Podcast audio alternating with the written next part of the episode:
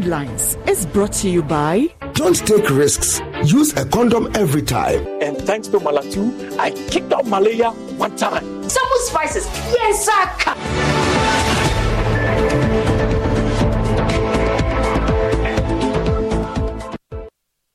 Now tonight on Joy News Prime, near chaos in Parliament as sponsors of the anti-LGBTQ uh, plus bill are angry over delays on their bill, which has been stuck at a consideration stage for months. The thing is that this is not the first time this is happening. It's not the second time. This is the third time the Speaker has given such an instruction and it has been disregarded in his absence. We need to understand from the majority side what their issues with the bill are. Our shake-up in Parliament's committee leadership as Sarah Adwoa Safo is made deputy ranking on the powerful Constitutional and Legal Affairs Committee. Farouk Ali Mahama now heads the Government Assurance Committee. Uh, the consultations intensify in the search for a running mate to partner Dr. Mahamudu Bawumia in the much anticipated 2024 general elections as he seeks time extension from the second highest decision making body of the party to name his choice. Because his elections was done on the 4th of November 2023, he needs a bit of time to continue with his consultation before he brings the proposed name for running mate to National Council. There is more as the NPP postpones parliamentary primaries for certain MPs. Meanwhile, campaigns have been banned until nominations are opened. The date for the sitting members of parliament primaries be varied from 20th January to 27th January. Also, Human Rights Court judge clashed with the office of the special prosecutor, saying, quote, you don't tell us what to do, unquote. At 8 p.m., I hand over to um, Emma Davis to bring you Prime Business. Chairs of MTN Ghana expected to receive a major boost following the appointment of its new CEO. And uh, we expect a positive impact on the MTN stock. For MTN, is one of um, the stocks with the largest shareholding in the country, we expect the market to uh, uh, react to this. Razak Musbah joins at 8.30 with Prime Sports. Well, our players are driving big cars and building houses. That's board member of Accra Hearts of Oak, Vincent Odete, as he rejects claims of poor player welfare at the club. Hearts of Oak players who have not traveled abroad before are building houses. Uh, are building houses. They, they, they are buying cars. The players are well paid. We look at their welfare. Details here. This is your home of independent, fearless, incredible journalism. Please stay with us for details.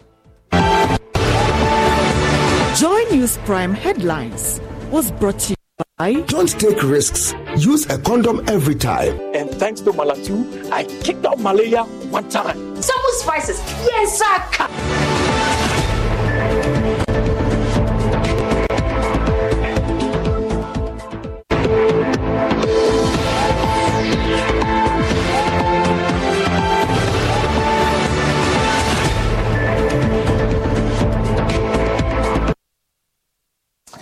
Our sponsors of the controversial anti-gay bill are furious over the lack of action on their bill.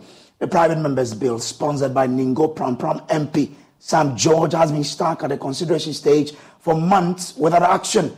Tonight, just before Parliament will adjourn for the day, Sam George was on his feet to let his concerns known. Despite this, the Deputy Speaker adjourned the House, throwing the House into near chaos. Parliamentary Affairs correspondent Kweku Asante has, has the rest of the story. There was near chaos in Parliament today when Sam George raised the matter of the controversial anti-gay bill in the House. He wanted that bill to be taken. That bill has been on the order paper for quite some time now, and there's been no action. It is currently at the consideration stage where it will be taken clause by clause and amendments proposed will be dealt with. According to Sam George, the Speaker of Parliament had made clear indication that that bill must be taken today. If you are not opposed to it, Mr. Speaker, we are here. The Speaker himself indicated when he was handing over to the first Deputy Speaker that we should take the bill. He's going to meet some guests and return to the House to complete the, the amendments on it. This is something that will take us one hour for three weeks. What is the problem of this august House with dealing with this bill, which matters to the Ghanaian people? Mr. Speaker, I want to know if there is a problem with us taking this bill once and for all. If there is no problem, let's take it. We've taken other bills with four people sitting Honorable in the chamber. Sam George. However, the deputy majority whip, Lydia Alhassan, said there was enough time before Parliament would take a break to deal with these matters. The Speaker of Parliament ruled that because the chairman of the committee was not on the floor at the time this issue was raised, he was going to adjourn sitting to the next day. The committee chair is not available, and the directive is that we end with the questions. That is the agreement, and we're, we engage, and the agreement is we end on questions and we continue tomorrow. We have the whole day tomorrow. There, we have the whole day tomorrow for other businesses. How long does it take? Less than an hour will be done with the budget, my dear. All the proposed amendments here are in the name of the chairman. All the proposed amendments here are in the name of the chairman. All right? The chairman is not in the house. I'll bring proceedings to a close. There was near chaos, like I told you, when MPs on both sides exchanged words, even when the speaker had adjourned house. Our frustration is that this is not the first time this is happening. It's not the second time. This is the third time the speaker has given such an instruction and it has been disregarded in his absence. We need to understand from the majority side what their issues with the bill are. We need to understand with those who take the chair when the speaker gives the instruction what their opposition to the bill is. We are very well aware of people in leadership on the majority side who are reaching out to sponsors of the bill asking us to step down the bill. Is that why the majority side is fighting against the bill? The excuse given today that the chairman of the committee is not in the chamber, so we can't take the amendment, is alien to the practice of this house those who have gone and gotten influenced by persons who have interest in the LGBTQ should return whatever influence they have collected.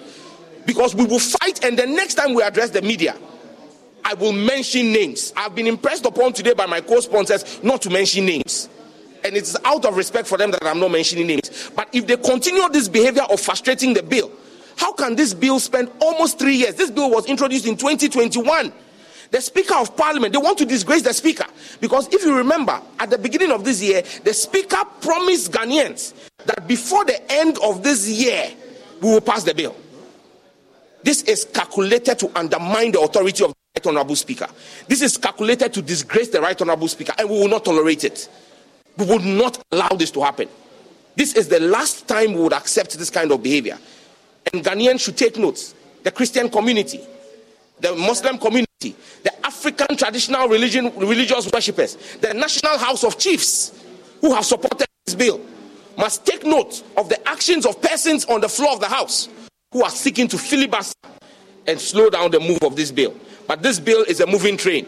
And for those who think that they can stand in his way, we will crush you. We will crush you in your primaries in February. We will come into your constituencies.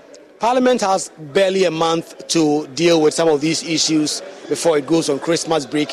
Sam George and sponsors of this bill are concerned that if this business is not taken urgently, they may not be able to deal with this before Parliament goes on break.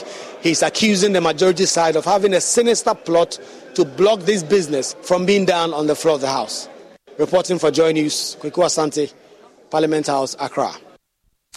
Now, talk about a politician with nine lives, and you will not be far from it. Well, Dome Kwabenya MP, Sarah Adwoa Safo, who has been under fire for being absent from Parliament nearly a year now, has been made a deputy chair of the powerful Constitutional and Legal Affairs Committee. Parliament, uh, Okaikwei Central MP, uh, Patrick Boamah, is the new ranking member on the Subsidiary Legislation Committee, and Yendi MP, Farouk Aliyu Mahama takes over from Asokwa MP Patricia Appiagyei as chair of the Government Assurance Committee. Parliamentary Affairs correspondent Kweku Asante joins us with details. Kweku, first, why has this change become necessary? Uh, was any explanation offered? If you look at the committee report, some of the persons who, prior to this day, were serving as um, chairperson of the committee have been appointed as ministers of state. For instance, if you look at the Gender, Children and Social Protection Committee, the, the chairperson of that committee is now the deputy minister for Gender, Children and Social Protection. Plus, it's one year to election. The New Patriotic Party feels the need to rejig its leadership to be able to meet the necessities of the time going into the 2024 elections. There are real interesting names that are on the list of these committee chairpersons that have been done. Of course, there are a few members on both sides who have been moved around. But if you look at in terms of the real details, it is the NPP side which have done a lot of rejigging to its leadership on these committees. Okay. Run us through the new committee leadership. So, Brace, let's start from the Constitutional Parliamentary and Legal Affairs Committee. That was that is that is what you are seeing on your screen now. Kwame Anyimadu-Antwi has always been the committee chairperson. She now has he now has a new vice chair in the person of Sarah Adwoa-Sarpong, the, the member of parliament for Dome Kwabenya MP. Her story is out there for everyone to know. She was absent for, from parliament for almost a year, and the NPP MPs were indeed insisting that Sarah Adwoa-Sarpong must lose her seat. It appears they've backed down on that, and she's been given a new, very, very important and very powerful position in parliament. Adwoa-Sarpong is now the vice chair of that committee. If you look at the Works and Housing Committee, Isaac Kwame Siama is the chair. He has always been the chair since the start of this eighth parliament. But he has a new vice chair now in the person of Alfred Obin Boateng, the former chair, the former CEO of the of the Bost of, Bost, and he's now the vice chair of the, the, that committee. The Foreign Affairs Committee is now to be chaired by Andy Appiah-Kubi. And for those of you who don't know Andy Appiah-Kubi, Andy Appiah-Kubi is the lead voice in the majority side that called for the dismissal of Ken Ofori-Atta. And it appears he was almost on his way out of parliament because there are people who have suggested that he will get a serious primary challenge and will lose his seat. It appears he's getting more promotion within the caucus. He's now the chairperson of the very, very important and influential Foreign Affairs Committee. His new the the the the, the, vice chair now is Dr. Dickson Adomako-Kissi, who is also a new person on there. If you look at the Employment, Social Welfare, and State Enterprises Committee, the chairperson used to be the late MP for Kumawu, because he has passed on, there's that, that, that, need, urgent need to get a new person to chair. And Eugene Boakye-Antwi, also one of the vociferous voices within the majority who called for Ken Ofori-Atta's head, he's now also getting a raise. He's going to the Employment, Social Welfare, and State Enterprises Committee, also a very influential committee. And the chair, the, the vice chair, is Samuel Erickson Abaka, who has always been the vice chair of that committee. If you look at the Youth, Sports, and Culture Committee, Kwaku Agyenim-Boateng has always been the chair. He has a new deputy in the person of Benam John Jabba. Look at the Subsidiary Legislation Committee, one of the only committees in Parliament that is chaired by the opposition, and the ranking member, that is the minority, the majority spokesperson on subsidiary legislation now, is Patrick Yaw Boamah, MP for Kankuri Central. He is facing some tough contests in the constituency, He's going against Baba Sadiq, and Baba Sadiq is vowing to take him out, and he's getting this important position to elevate his profile. And Nelson Kyereme is going to partner him on that committee. Those are the two people. The Government Assurance Committee, it used to be chaired by the minority, but now it is chaired by the majority. What they do is to monitor assurances that are made by ministers on the floor of the House, track that those assurances are actually delivered. It will now be chaired by one of the fast rising members of parliament on the NPP majority side, Farouk Aliyu Mahama, the son of former Vice President Alhaji Aliyu Mahama. He is now going to chair this Government Assurance Committee. Up until today, he was the acting chair on the Gender, Children and Social Protection Committee. He has a new race, a very influential position on Government Assurance Committee. And Yavil Baligi Bache is going to be his deputy on that committee. And then finally, the Gender and Children Committee will now be chaired by Patricia Appiagyei. Patricia Appiagyei, until today, until this committee committee uh, reconstitution, was the chairperson of the Government Assurances Committee. We're recently on a trip with her. She's now going to chair the Gender and Children Committee and she'll be deputized by he she should be deputized by Charles Acheampong on that gender and children committee briefs. Mm. Now, last week we saw a furious Adwoa-Sarpong across the majority chief whip about these changes. Do we know if she's happy with where she's been placed now? Well, I can confirm that Adwoa-Sarpong will be very, very pleased with where she is now. Mm. Last week, when the decision was made to reconstitute the committees, Adwoa-Sarpong was not given any leadership position. She was not a chair, she was not a vice chair. She rose up from her feet, went to Frank Annoh-Dompreh, where the majority chief was, accosted him, and was asking him questions why he had been put on certain committees, why he had been taken from certain committees. She was really furious on the day. He had to take some NPP senior MPs who went to her to try and explain things to her, try and calm her down. Mm-hmm. But now it appears she's gotten what she wants. The very powerful committee, one of the very powerful committees in Parliament, is the Constitutional, Legal, and Parliamentary Affairs. Probably, if you take away the, the Finance Committee of the House, it's one of the very influential committees. They have a lot of work to do because of the number of bills and legal instruments that Parliament has had to deal with. And I just therefore is happy with this. The minority MPs are murmuring around that this is an MP you wanted out. This is an MP you wanted to be dismissed from Parliament, and now she's back in leadership. Like you said, just Adwoa seemed to have nine lives or probably more. Mm.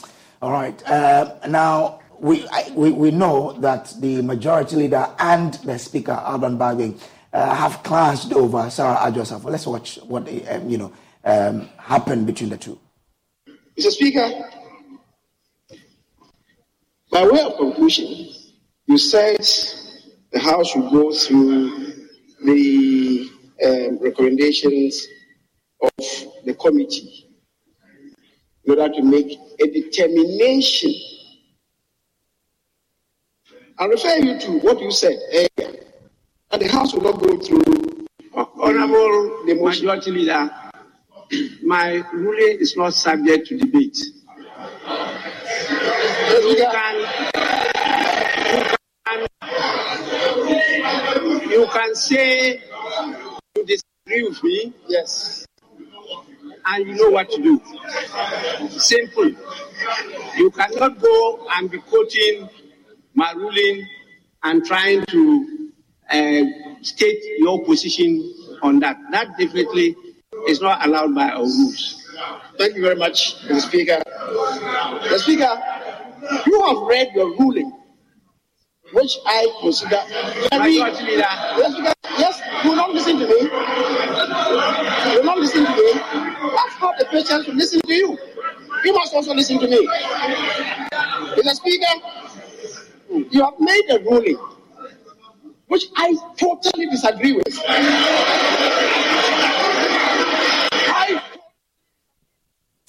Now, still in Parliament, Minister for Roads and Highways, Kwesi Amoako-Atta, says his ministry did not mistreat persons with disability who were formerly employed to man road tolls across the country.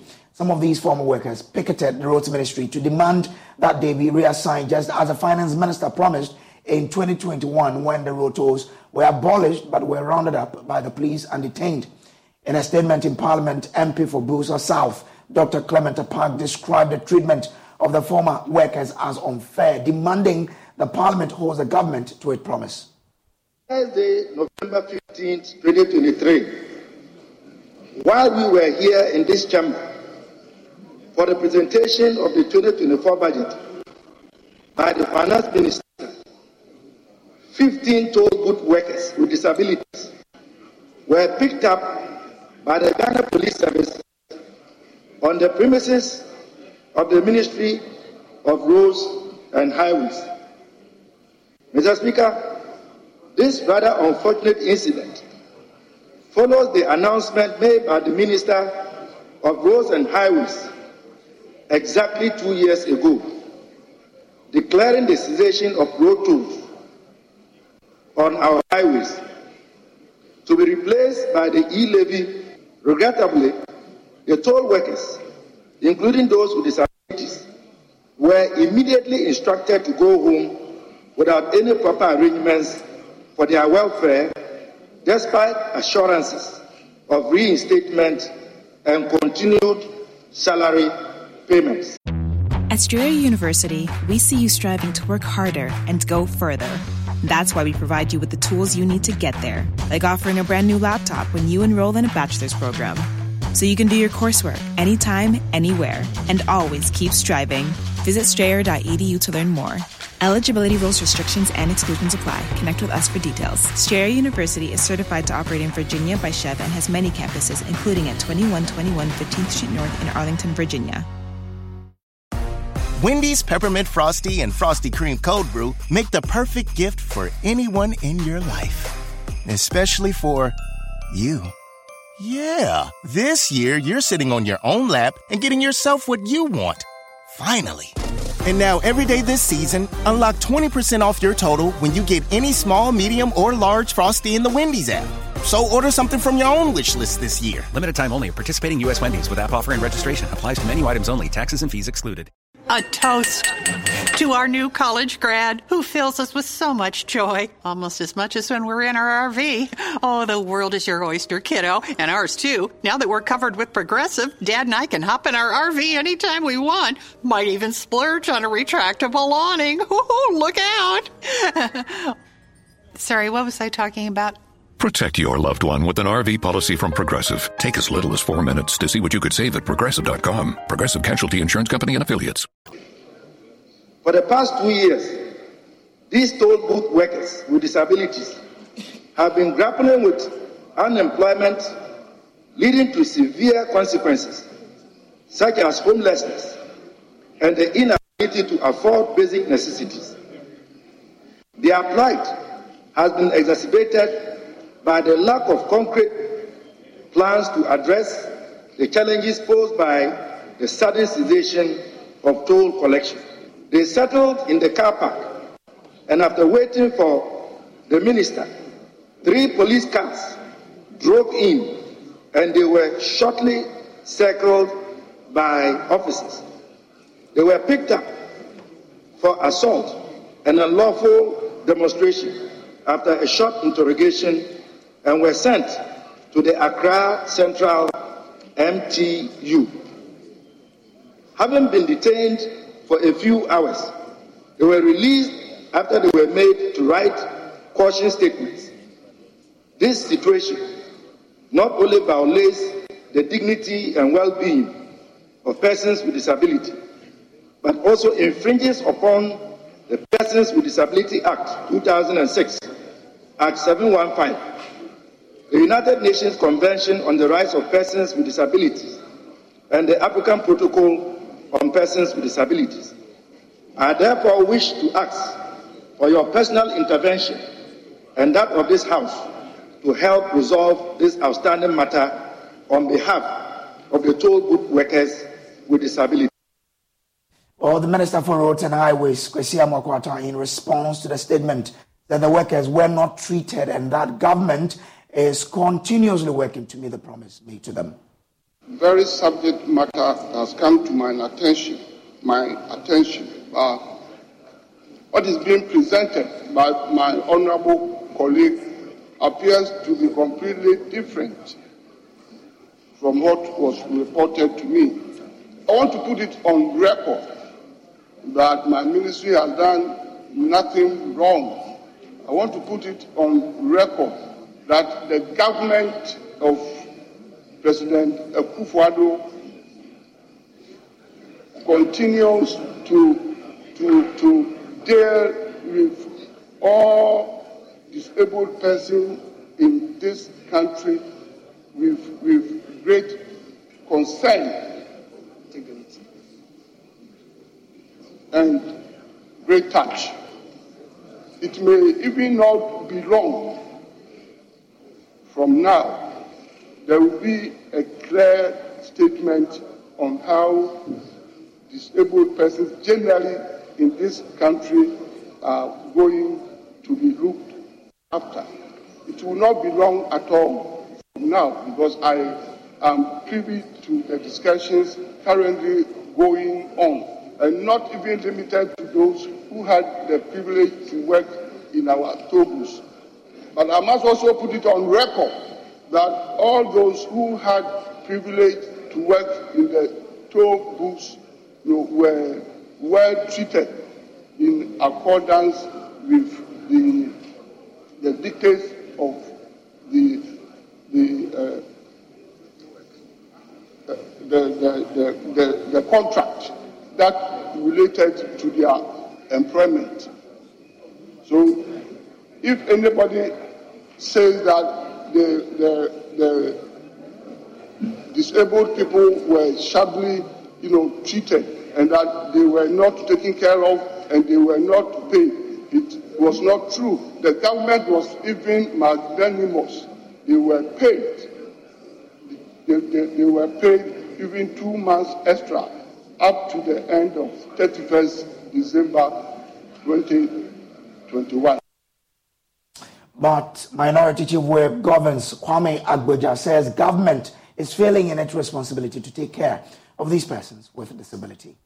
Find out who, called, who reported our compatriots to the police to be arrested.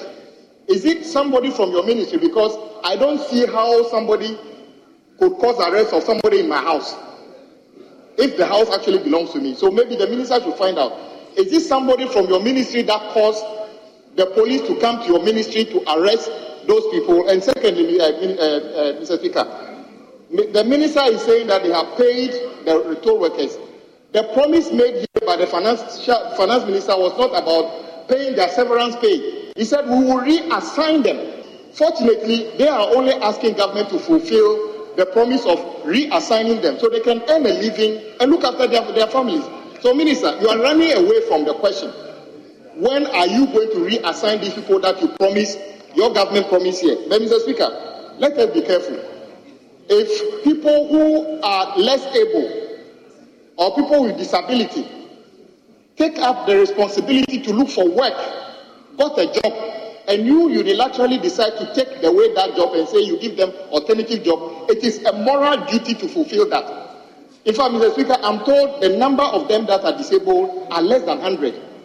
If you cannot, as a country, prioritize to take care of disabled people who are already in, in, in, uh, uh, in employment because you don't have money, it is a problem.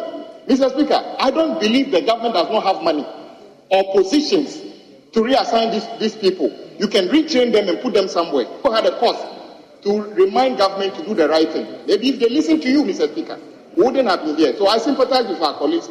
I hope they have all been released uh, without charge.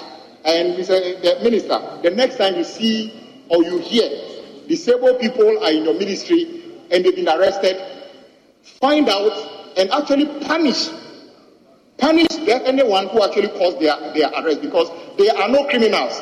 They are citizens you promised job and have failed. If anybody needs to be punished, it is those who actually took their job and promised them alternative job who have failed to give them their job. They ought to be punished, not those people who are victims. Punishing victims in this country is a moral uh, thing that we must all reflect on. Mr. Speaker, with these few words, I sympathize with the disabled people who have been arrested at the road ministry we believe they are just pursuing their rights, just as the rights of those whose bonds have been uh, seized and later released. They are just pursuing their rights under this, uh, this constitution.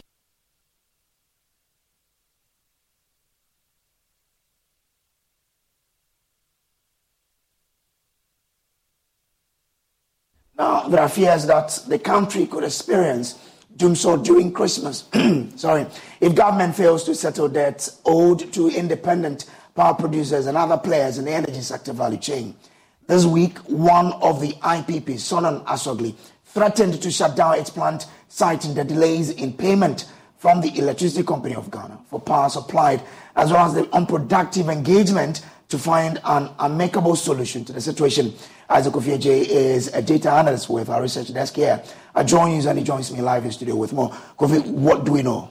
So you spoke about Sunon Asogli, which mm. is one of the biggest, you know, producers of thermal energy here in Ghana. so I want us to look at what we have on the smart wall right now, which mm. is Ghana, our national installed capacity, which is around over 5,000, uh, uh, you know, megawatts. megawatts. And then if you break this down, we are looking at four categories. So the power that we get from the hydro power plants, and then also from the thermal, you know, power plants. We have about four dams. Okay. You know, Kpong, Akosombo, Bui, and yeah. others. Then 14 thermal plants where we have Sunon Asogli, um, AXA, and all of those people in there. Then we have okay. other re- renewable sources.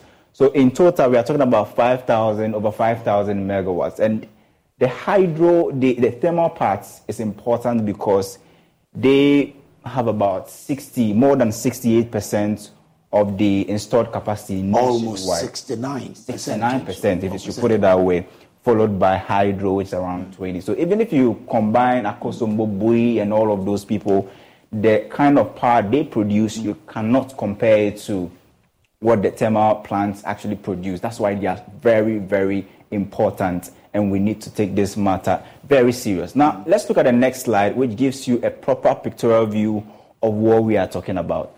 Now, with the thermal generation, we have these three big producers or t- three big plants. So we are talking about Sunon Asogli, which produces about you know 560 uh, megawatts. It's about 10.28 percent of the national, you know, grid or the national installed capacity. That's very significant. Just one, you know, thermal plants producing more than 10% of the electricity that we consume here in Ghana. Karpower, you know, produces something 470, around 8.62%. AKSA about, you know, 300 and, uh, you know, 76 point.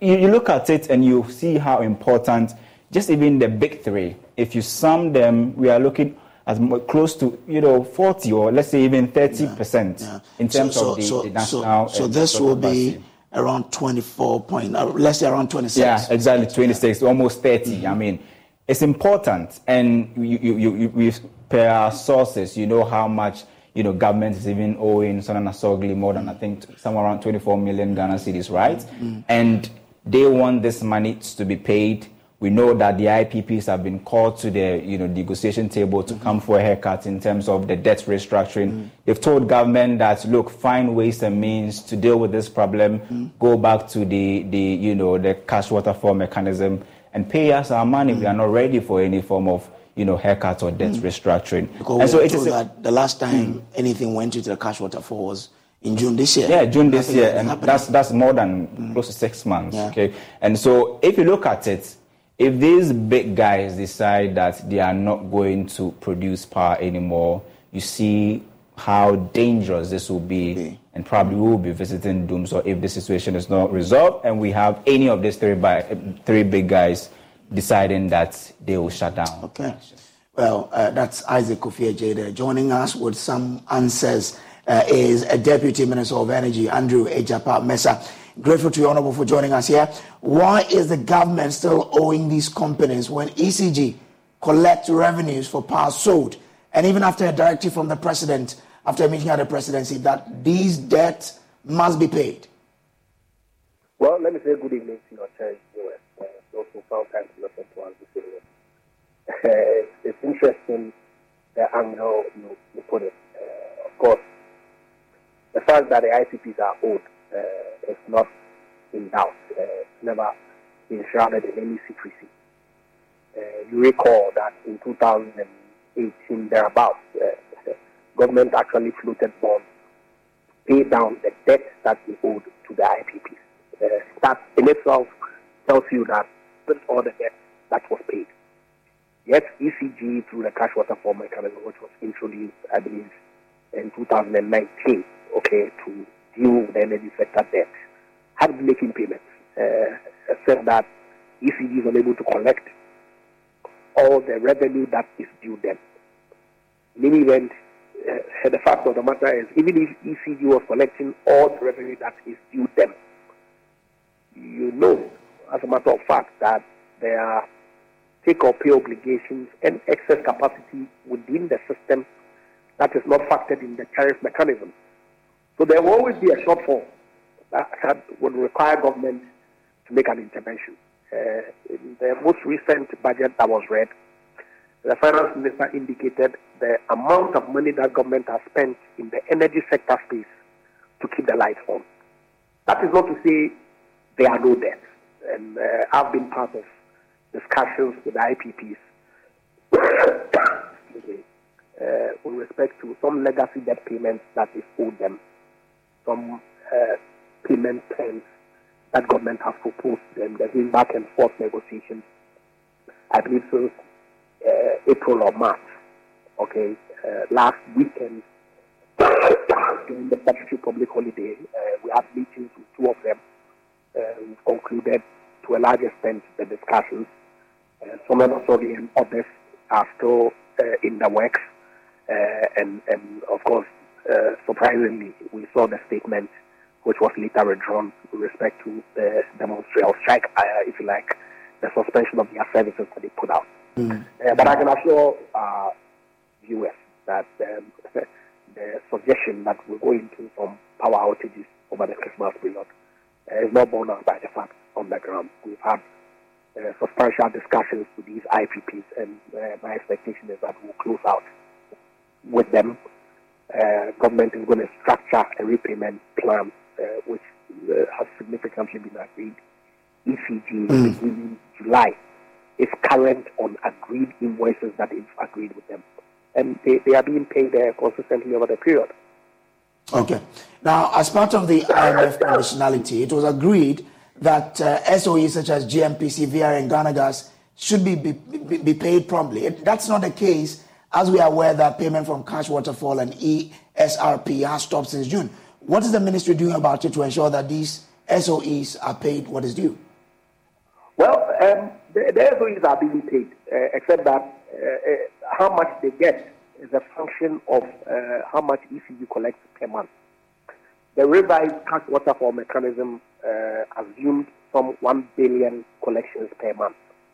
Uh, was able to do, I believe, one or two months, and subsequently they've been unable to uh, collect as much.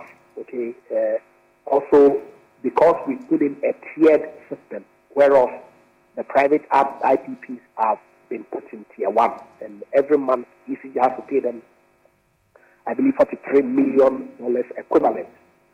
Okay, whatever that is left out of whatever is collected, that is distributed across the state-owned IPPs. Uh, some commitment on the part of the Ministry of Finance to top up, uh, but it's still work in progress. We're fine-tuning the entire cash waterfall mechanism, and as soon as that is done, uh, I believe that. Uh, everybody in the value chain will be paid some money to enable them to keep their operations uh, uh, going. Okay. Grateful to you for joining us. Uh, Andrew is Deputy Minister of Energy. This is the Joy News Prime. We'll take a quick break. We'll be back with more. But still to come here on Joy News Prime, the Finance Minister is predicting that if we're able to construct the uh, national um, uh, you know, facility to praise God, Ghana will turn into Jerusalem.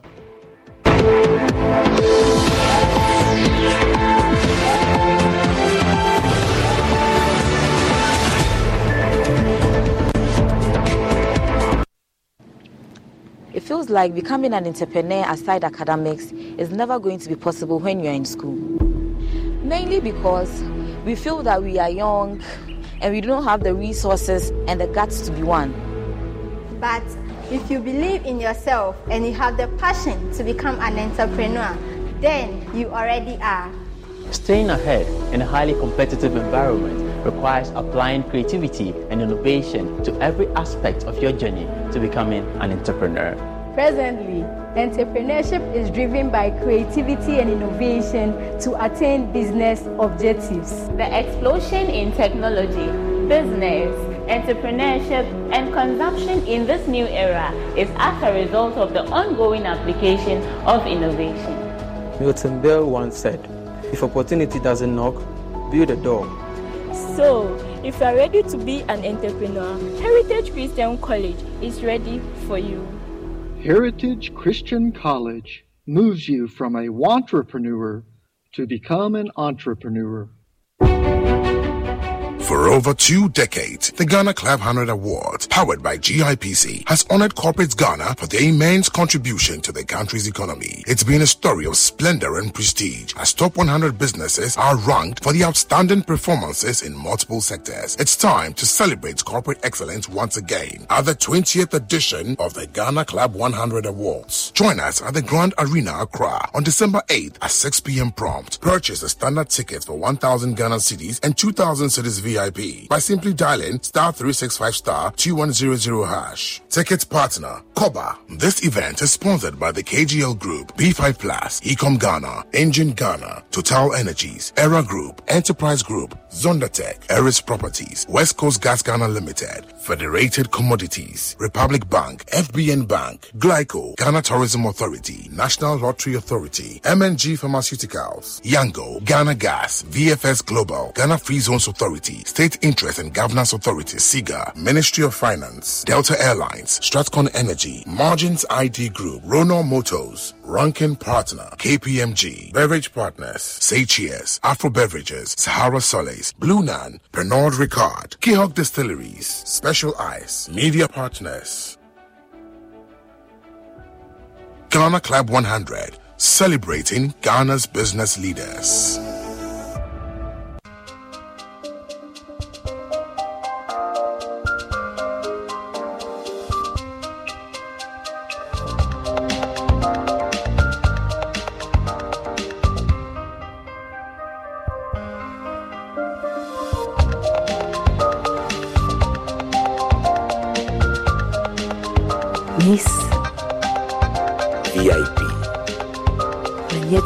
Perfumes.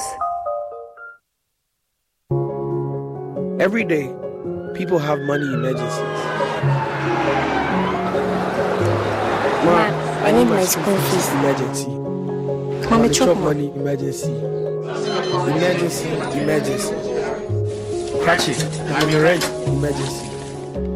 Now, there's a new emergency number in town.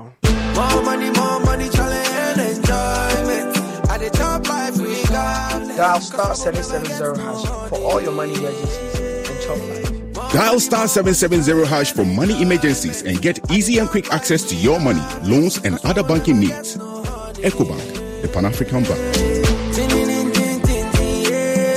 Yeah, me, I can make conquer the game. Daddy, Daddy, ah, this tank is big. Yes, that's true. It can store a lot of water. That's so true. Wow, it has a working tortoise on it. Mm-hmm. That's so true. I can see S I N T E X Sintex. That is so true, my daughter. But it falls down, it will spoil. That's not true. But why? Hey!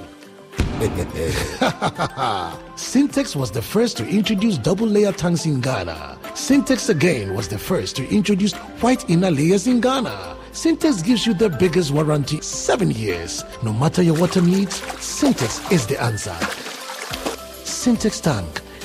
Are you strong?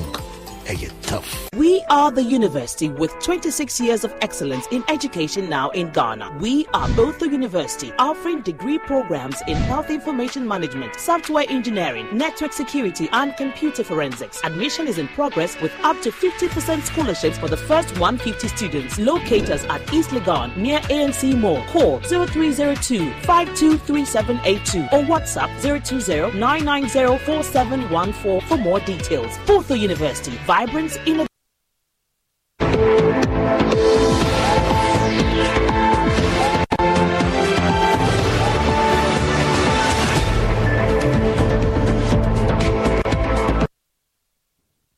Welcome back from the break. Now, you're abusing your powers. You have no appellate jurisdiction over the High Court. If you disagree with the decisions of the court, head to the Court of Appeal and challenge it. These were the words of the presiding judge of a human rights court, Justice Nicholas Mensah Abodakpi, as he strike out uh, portions of the OSP's affidavit that sought to scandalize the court. This was after the dispos- depositions made by the OSP in its affidavit in answer to a human rights action filed by former secretary to the dissolved Interministerial Committee on Illegal Mining, Charles Cromwell, Nana Bain, Bisi, Richard Kojonyako of our legal desk has more in this report. The court on Wednesday indicated that the Office of the Special Prosecutor is abusing its power with a posture that suggests it has appellate jurisdiction over the High Court. Presiding Judge Justice Mensah Agbadapi took issues with paragraphs 21, 22, and 23 of the OSP's affidavit in answer, where the OSP claims Charles Bissue misled the court into granting an ex parte interim injunction against the Office of the Special Prosecutor on the 15th of June 2023, restraining the OSP from enforcing a non existent arrest warrant. The Office of the Special Prosecutor in the affidavit stated that it is regrettable that although no court warrant ever issued or existed, the court firmly handed down an order of interim injunction against the first respondent, that is the OSP, on an ex parte application to restrain the OSP from discharging its statutory functions for a period of 10 days. The affidavit of the OSP further contains that it bears noting that a copy of the alleged warrant was never exhibited to the ex parte application, but the applicant had to bear the brunt of the judicial order all the same. Justice Agbadakui asked the prosecutor from the Office of the Special Prosecutor, said Ansong, whether the Office of the Special Prosecutor had read the full judgment. He further asked the OSP whether it was his belief that the court did not have a mind of its own. Justice Agbadakui expressed his unhappiness with the posture of the Office of the Special Prosecutor, describing it as scandalous. Justice Agbadakui told the OSP, You cannot remonstrate and castigate the court over decisions it has made. He told the OSP, You have no appellate jurisdiction over the High Court. If you disagree with the ruling of the court, you go to the Court of Appeal and appeal.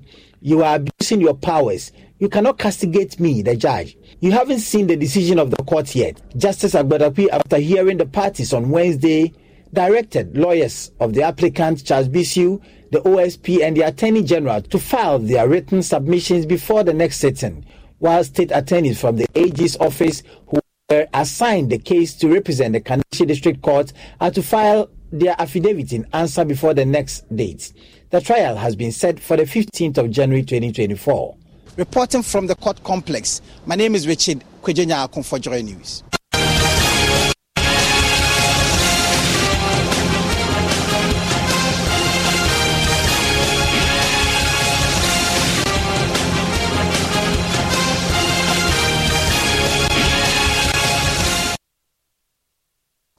Now, the search for who partners NPP flag bearer Dr.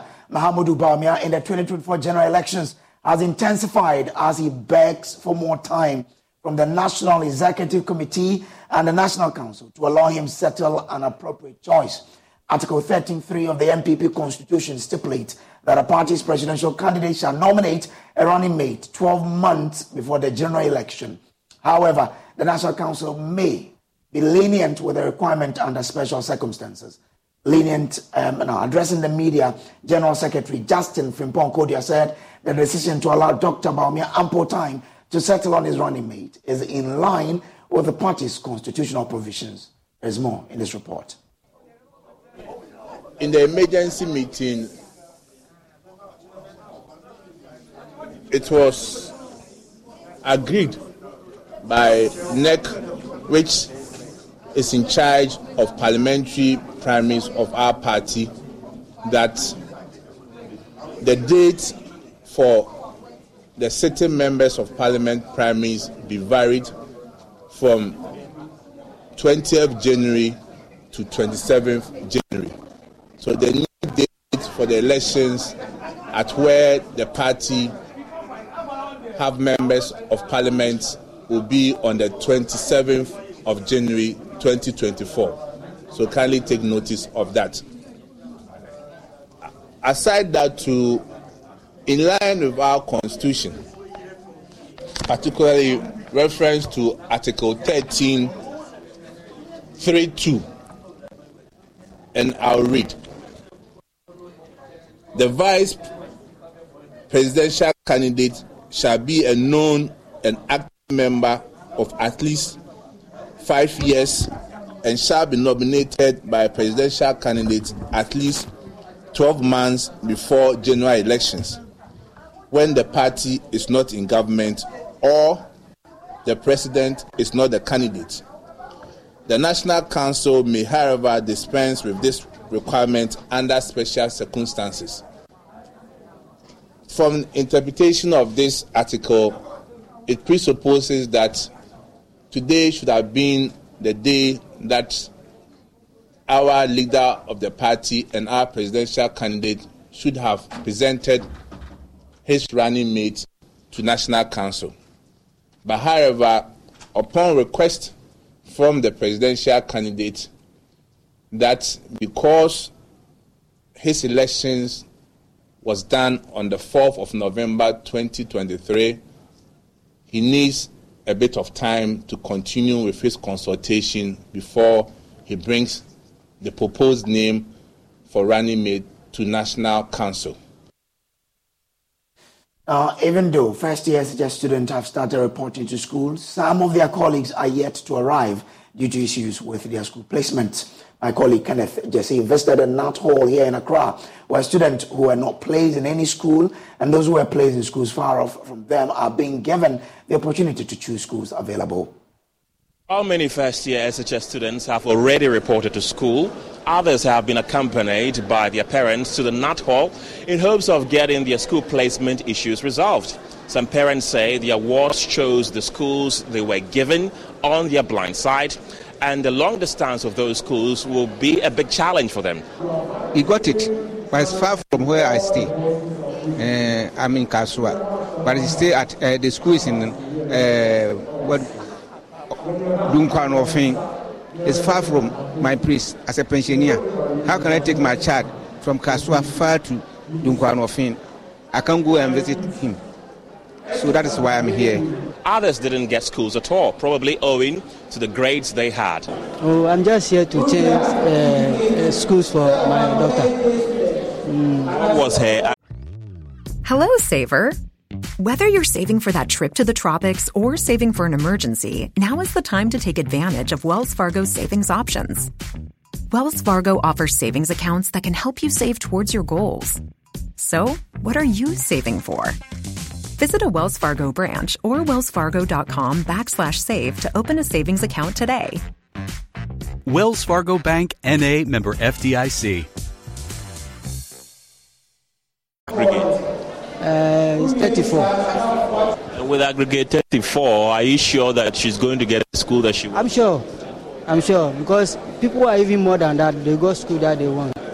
Some some even get 40 and they go school.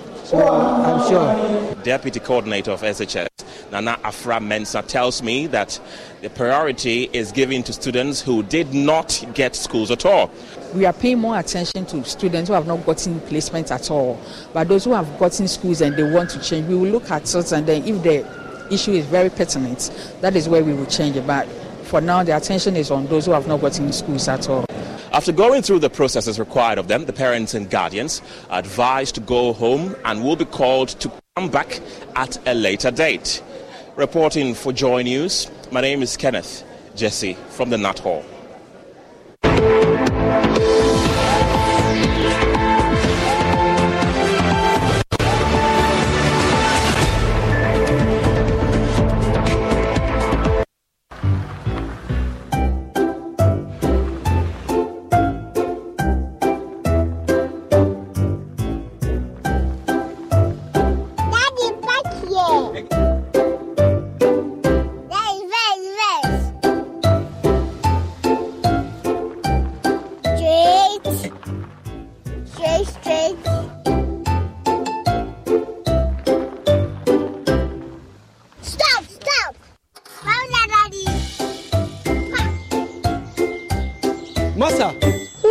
Paki wɔ ha o.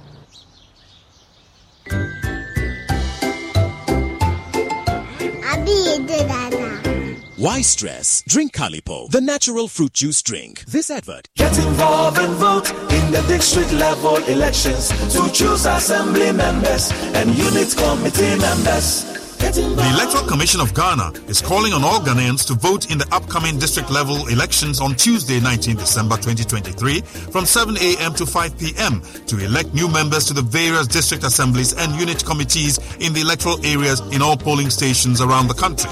The ballot paper for the district assembly elections will bear the names of your electoral area and candidates with their photographs. As a voter, you have to select only one candidate.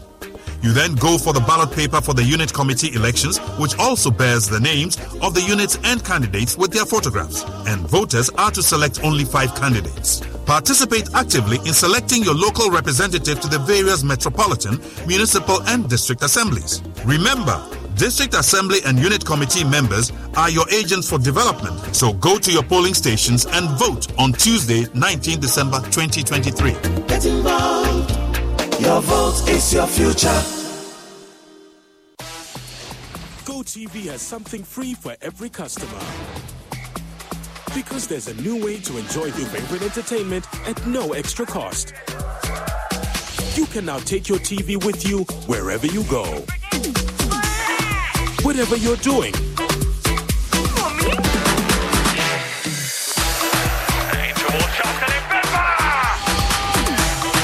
Whenever you want, even on the go. It's as easy as one, two, three. Make sure your GoTV subscription is up to date. Download the new GoTV Stream app from your App Store and sign into your GoTV account to get going. Watch on your TV, laptop, tablet, or phone. Watch TV anywhere with GoTV Stream.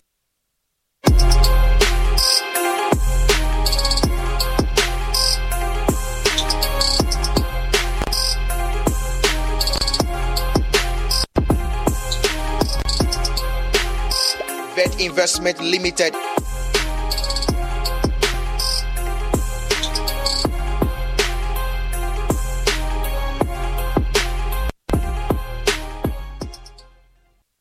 So welcome back. Let's talk about showbiz. And Jackie is here. Jackie, I hear there's a, a New Jerusalem in the, in the news. Yeah, Okay. the finance minister has been sharing his opinion. Okay. Now, I'm talking about tourism. The finance minister, Ken Ofori-Atta, is making a strong case for the building of the National Cathedral, insisting it will promote religious tourism. Well, he was speaking at a function in Accra where an investments company based in South Africa called Guma Group signed an agreement with the Ministry of Tourism, Arts and Culture to help in the development of the tourism sector. My colleague Kwame Dazi has more.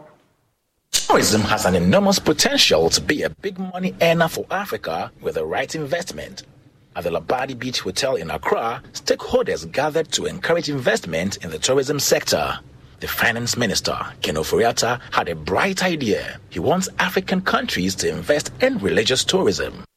But even as we look at something like the cathedral that has economic benefits uh, beyond what we see, um, both in Israel and the Hajj, um, they realize about six to eight billion dollars a year.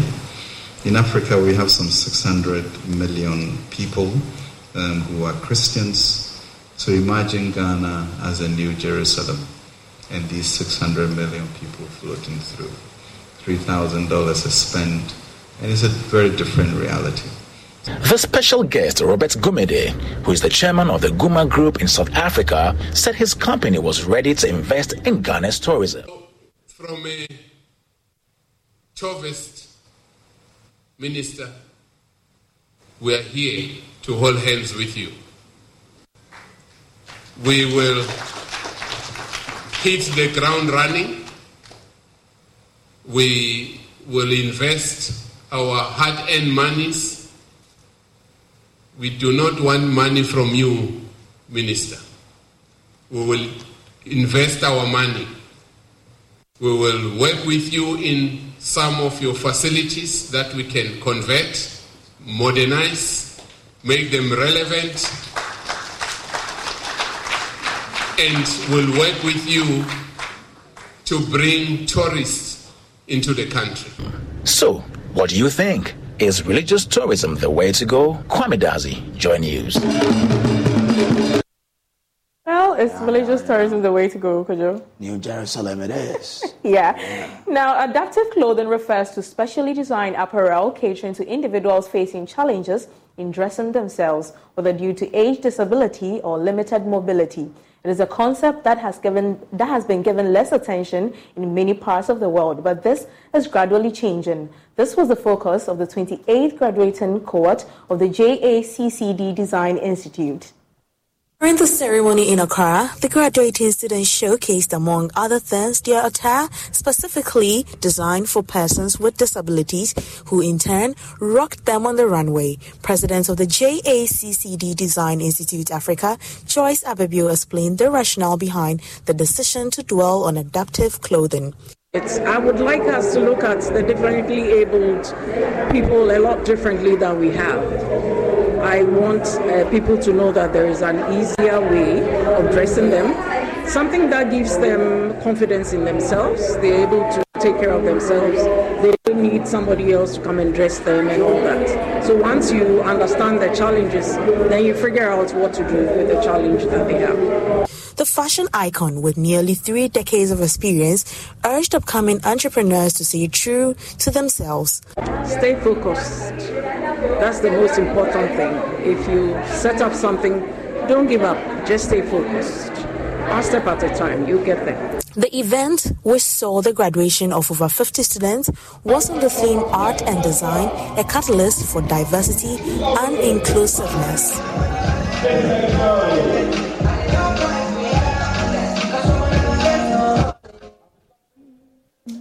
Well, away from that, um, could you, yesterday, remember we were talking about Grand P arriving in Ghana? Yeah, yeah, yeah, yeah. I saw him today here. Oh, you did? I did. Did you take a picture of him? I didn't because I was I was on my way somewhere, so I couldn't. Okay, well, um, he is on a wild media tour to interact with his fans. But um, today, he talked about the fact that um, he is looking forward to getting married to um, three other wives. Oh. Yes. Wow. Yes. And he also talked, he also showcased his musical dexterity. Wow. Grumpy Barunadi, Grumpy Barunadi, Mafisa Budara, Alanara.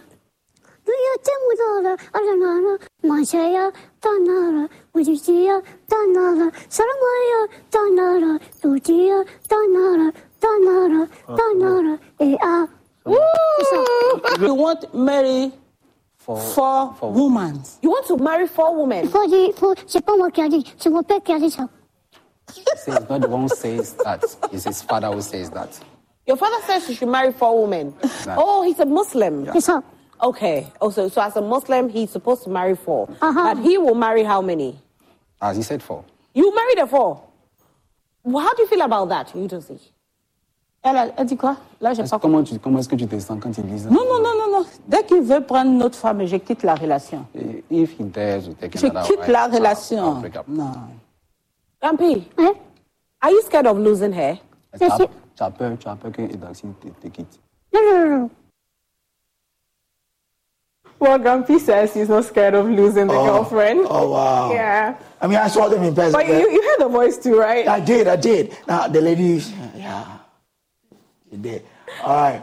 Um, so that's Grand P and the, the the wife, huh? The girlfriend. The girlfriend, yeah, Yeah. yeah, on a tour.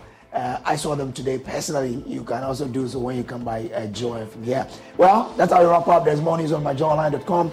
Up next is Prime Business with Emma Davis. Good evening.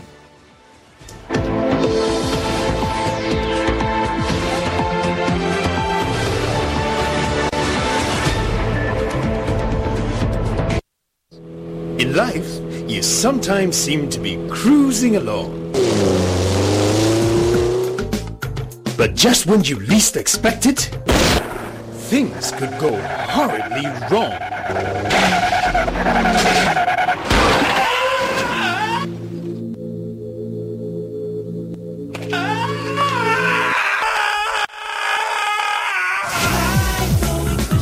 Leave nothing to chance. Let Glico Group help you achieve your goals with customized solutions for life and general insurance, healthcare, and finance.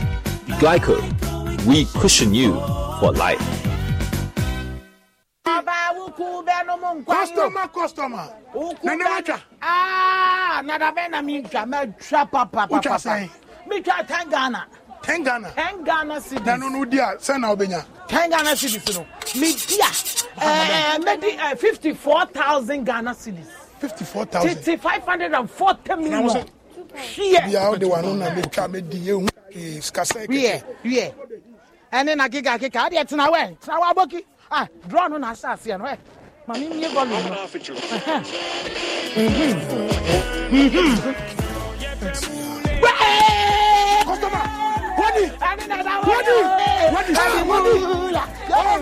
Customer. Wadi. Wadi. One of our daily lucky winners. Dial star nine four six hash to play now. Or you can also play online at www.gamepackgames.com. Game Park is regulated by the National Lottery Authority. Do you know that unforeseen medical emergency can drain your savings in these tough times? And as medical expenses increase by the day, why not pass that on to us at ACE Medical Insurance? Simply get a health insurance plan from ACE and enjoy a whole year of not worrying about hikes in medical expenses. It's medical insurance, the new face of healthcare financing in Ghana. For over two decades, the Ghana Club 100 Awards, powered by GIPC, has honored corporates Ghana for their immense contribution to the country's economy. It's been a story of splendor and prestige as top 100 businesses are ranked for the outstanding performances in multiple sectors. It's time to celebrate corporate excellence once again at the 20th edition of the Ghana Club 100 Awards. Join us at the Grand Arena Accra on December 8th at 6 p.m. prompt. Purchase a standard ticket for 1,000 Ghana cedis and 2,000 cedis VIP VIP by simply dialing star 365 star 2100 hash. Ticket partner, Koba. This event is sponsored by the KGL Group, B5 Plus, Ecom Ghana, Engine Ghana, Total Energies, Era Group, Enterprise Group, Zondatech, Eris Properties, West Coast Gas Ghana Limited, Federated Commodities, Republic Bank, FBN Bank, Glico, Ghana Tourism Authority, National Lottery Authority, MNG Pharmaceuticals, Yango, Ghana Gas, VFS Global, Ghana Free Zones Authority, State Interest and Governance Authority, SIGA, Ministry of Finance, Delta Airlines, Stratcon Energy, Margins ID Group, Rana Motors, Rankin Partner, KPMG, Beverage Partners, Say Cheers, Afro Beverages, Sahara Solis, Blue Nan, Pernod Ricard, Keyhawk Distilleries, Special Ice, Media Partners. Ghana Club 100, celebrating Ghana's business leaders.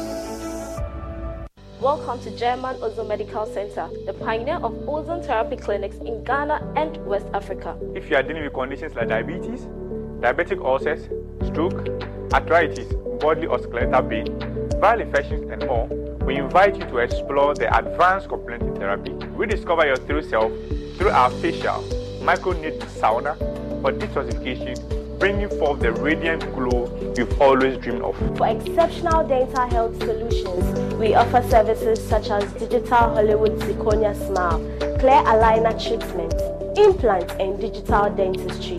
At the German Ozone Medical Center, our dedicated and friendly team of professionals are committed in providing you with unique and top-notch dental experience. Call us on 055 024 22 22 or 055 025 2222.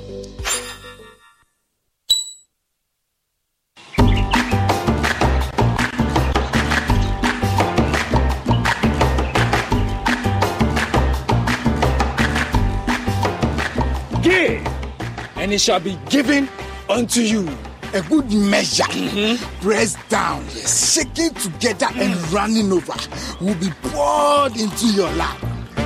For the measure you use, it shall be measured unto you. Luke 6 38. Thou shalt not beat around the bush. If it's food selling you want, ask, and it shall be given to you. Life is sweeter when you give from the heart. Frutally, the all natural fruit juice. This advert is FD. For decades, we have helped businesses connect with their trade partners all over the globe.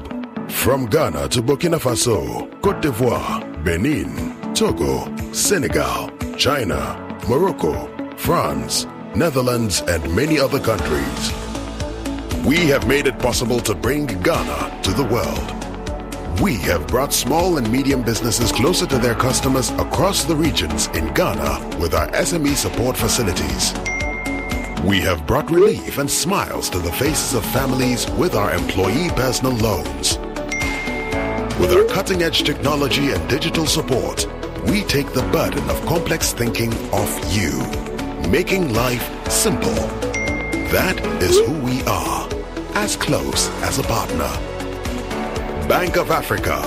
We are indeed the African bank with the global reach.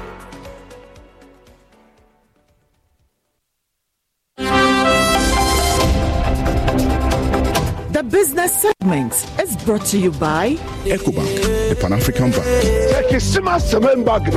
For your QR code. It's time you switch to Bellpack today.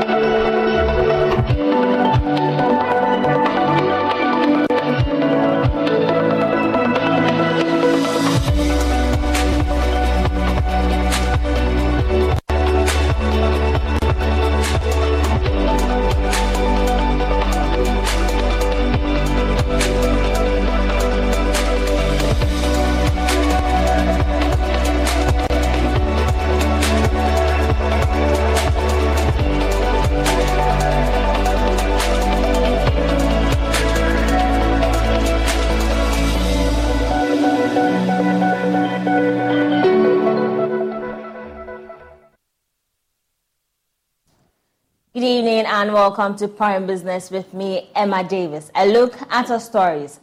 Shares of MTN Ghana on the stock market is expected to receive a major boost following the appointment of Stephen Blewett as the new Chief Executive Officer of MTN Ghana.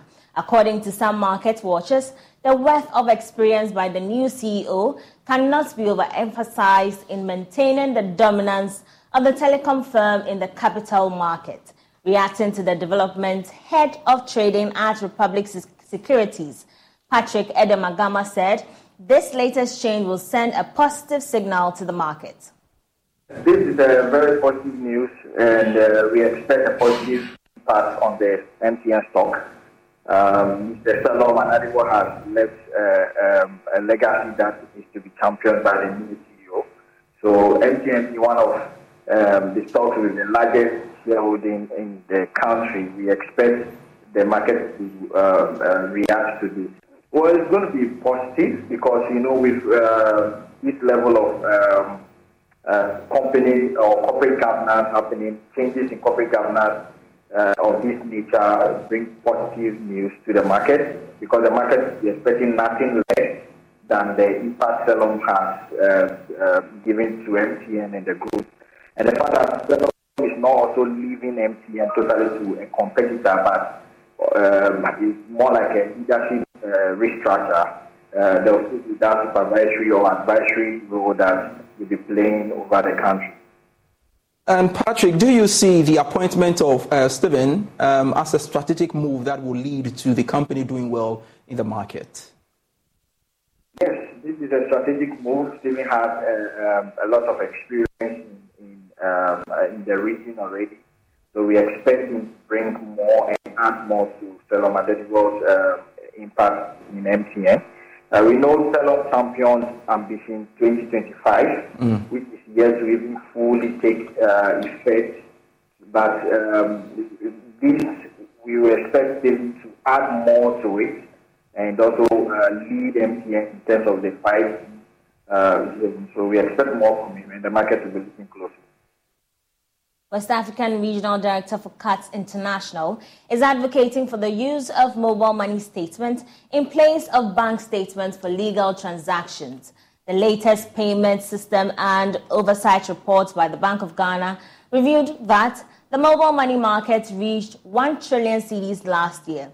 According to Appiah Kusi Adomako, more transactions are being processed on these platforms hence the need for governments to consider mobile money statements in such formal transactions.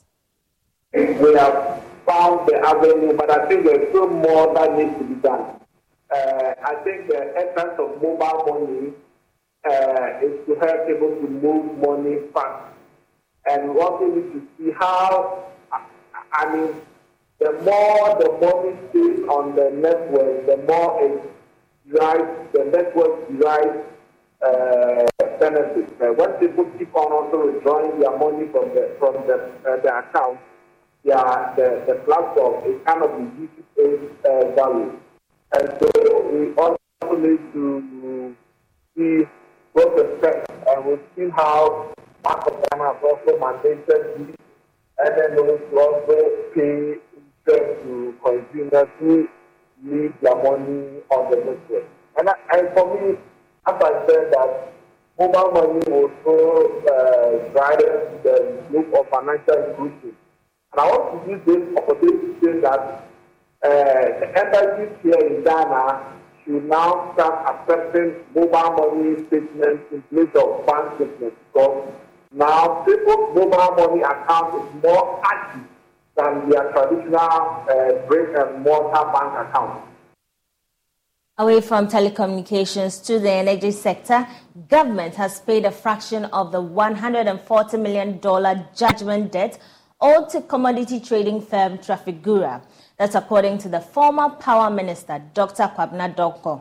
The $20 million payment was made on November 13, 2023. The company earlier this year began the process to seize one of Ghana's commercial properties in London to defray the debts.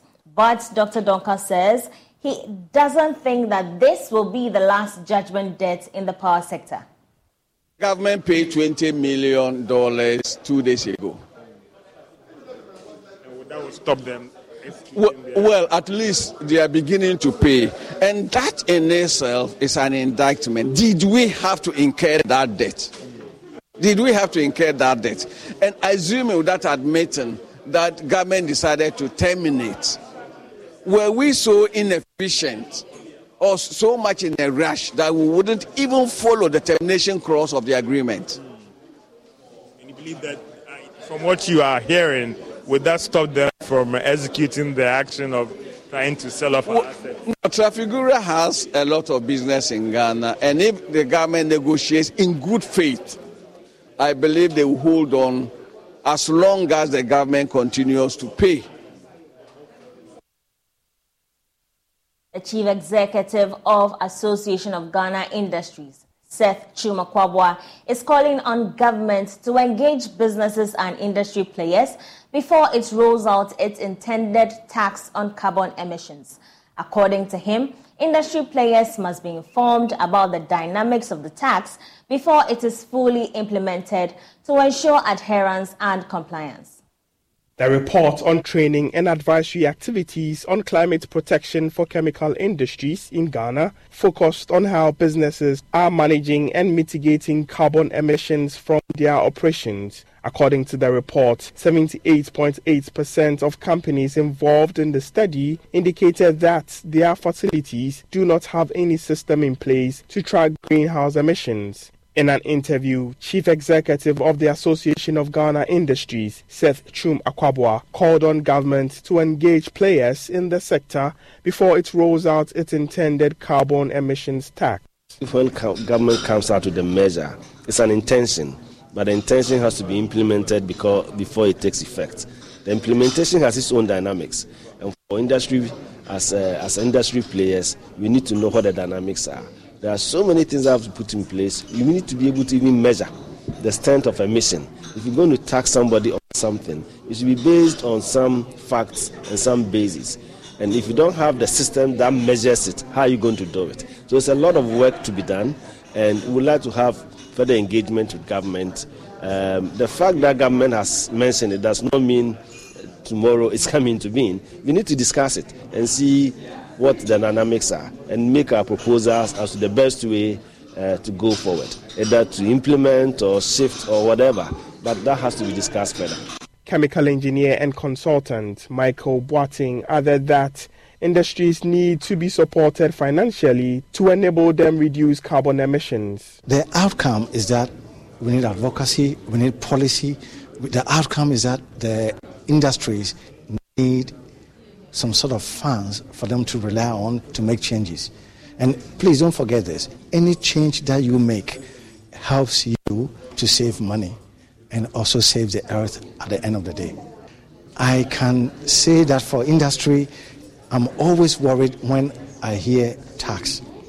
We are competing as a continent, as ECOWAS, as Ghana, we are competing with other parts of the world, Brazil, Thailand, Indonesia, China. We cannot emburden our industries with taxes.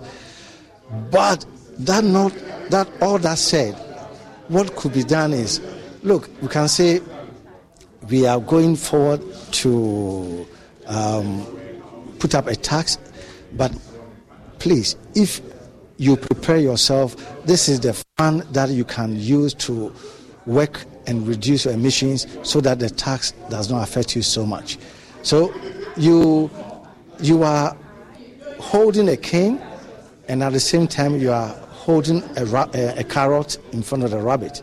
Businesses were encouraged to invest into reducing carbon emissions to ensure a sustainable environment.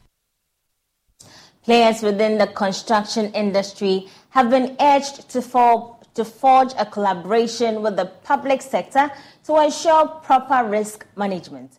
According to Chief Executive Officer for Infinity Build Group, there is the need for professionals to implement various policies within the space to drive growth. He spoke to Joy Business at a nationwide affordable housing in smart sustainable satellite cities, communities and villages conference construction industry is trying to strategize to look at when we start building what projects Ghana should have because by the time we are done um, it's never ending because the population is growing.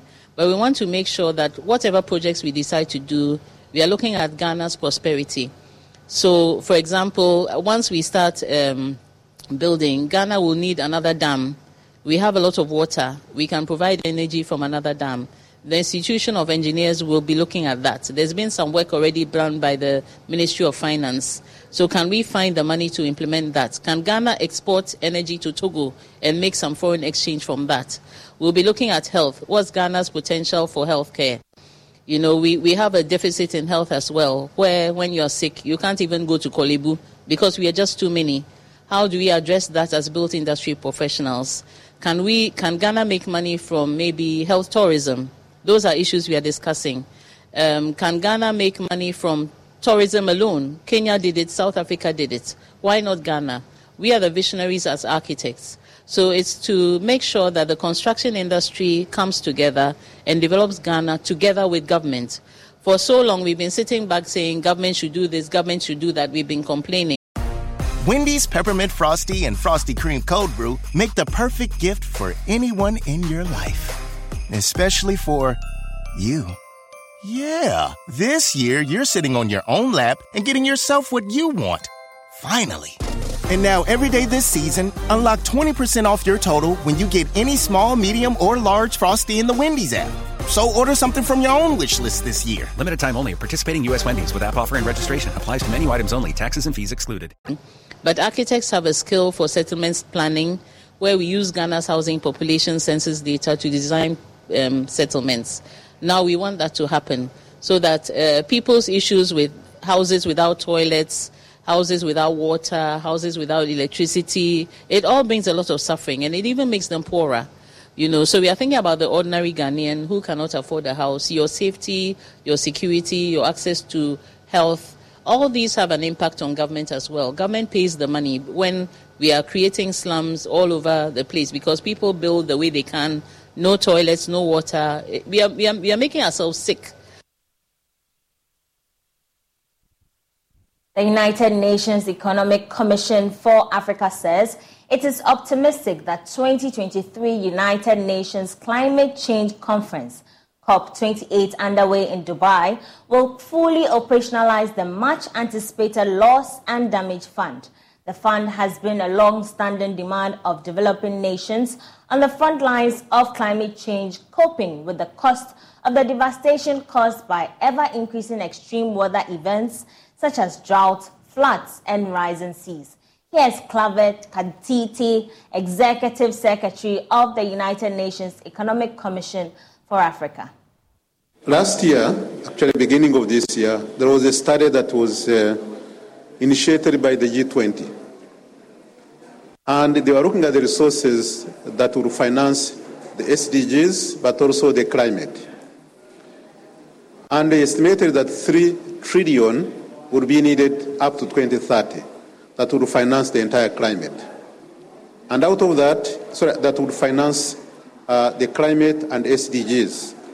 But out of that, we needed 1.8 trillion. Now, this money is divided into so many different areas. It's an adaptation, mitigation, resilient, but now loss and damage, uh, which is most criti- critical. In as much as we mitigate, but there are already the damage that is happening right now. And that's why we needed this fund. And here we are very, very happy that at least last year in the COP27, they established the fund, the Loss and Damage Fund, which concluded really the entire discussion that is close to almost three decades. The COP28 has started positively with the adoption of the recommendation of the Transitional Committee on Loss and Damage.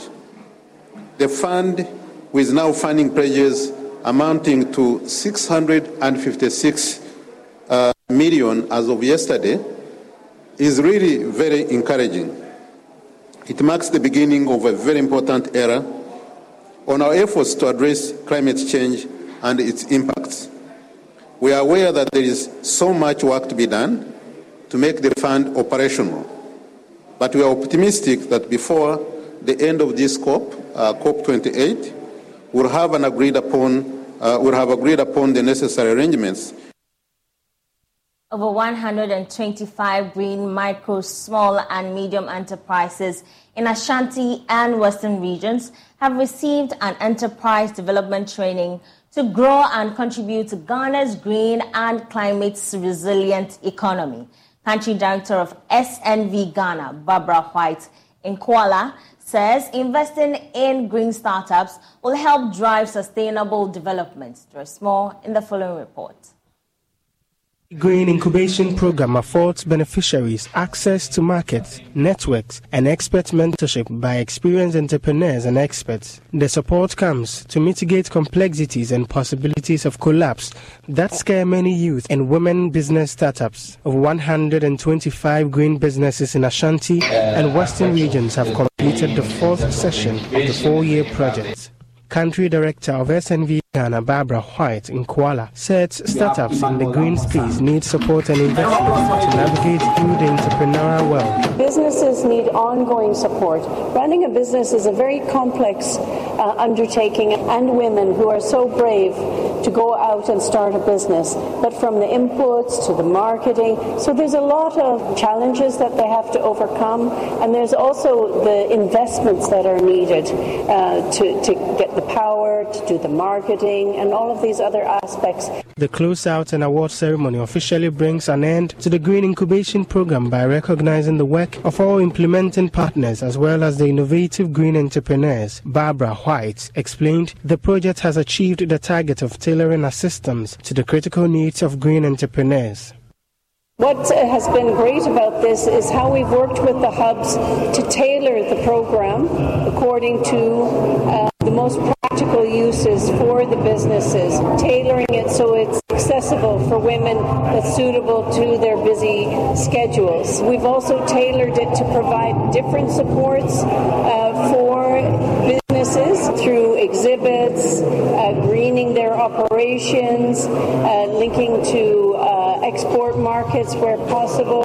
Project manager of the Green Project at SNV Ghana, Lawali Sada, is certain beneficiaries are viable to succeed in the market. One of the key things we gave attention to is to deliver so that after the project, sure that at the end there are some organizations, the help, the help for the SMEs that can continue this work and expand the businesses of the SMEs.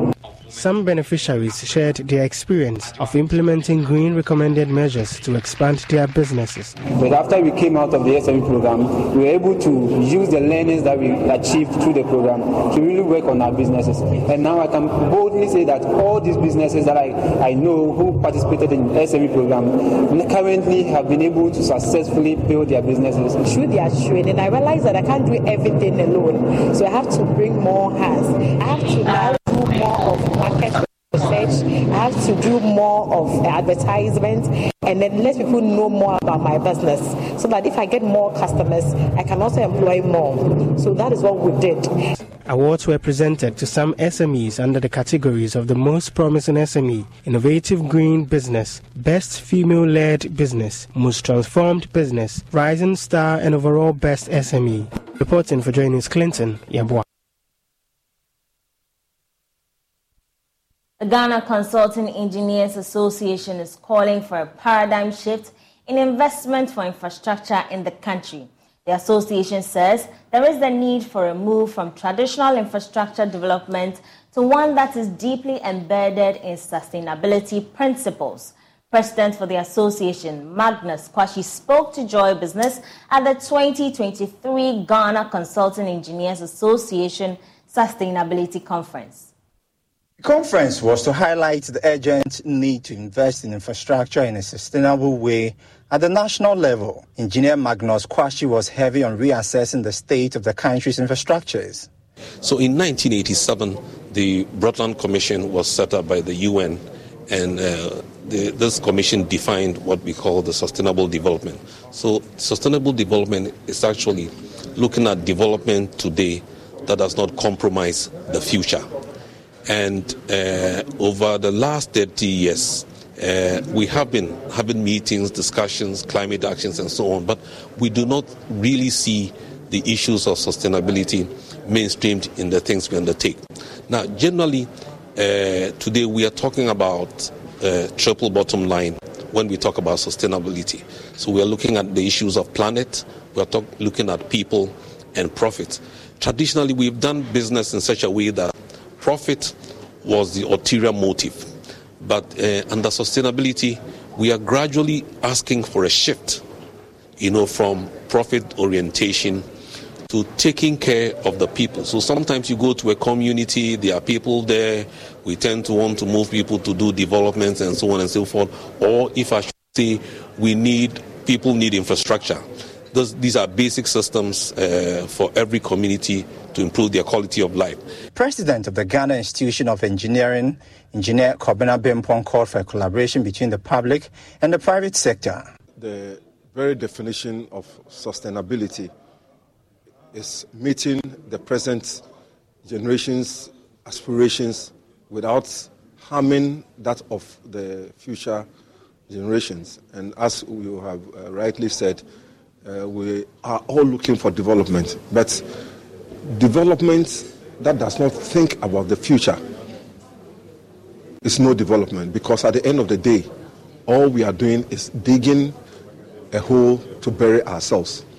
And I give specific examples. Now in Accra, to find sand to build, it is almost depleted. Now, what a lot of developers are doing, and especially those tipper truck drivers, they are going into the surrounding areas of Accra, in Suhum, um, in Nsawam, and all those places, and they are digging up people's farms. The conference was under the theme Sustainable Infrastructure. Can we do better? That's all for Prime Business tonight. My name is Emma Davis. For more business news, do log on to myjoyonline.com. Have a good evening.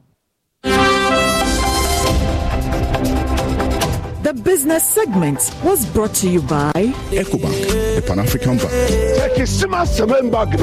for your QR code. It's time you switch to Bell Pack today.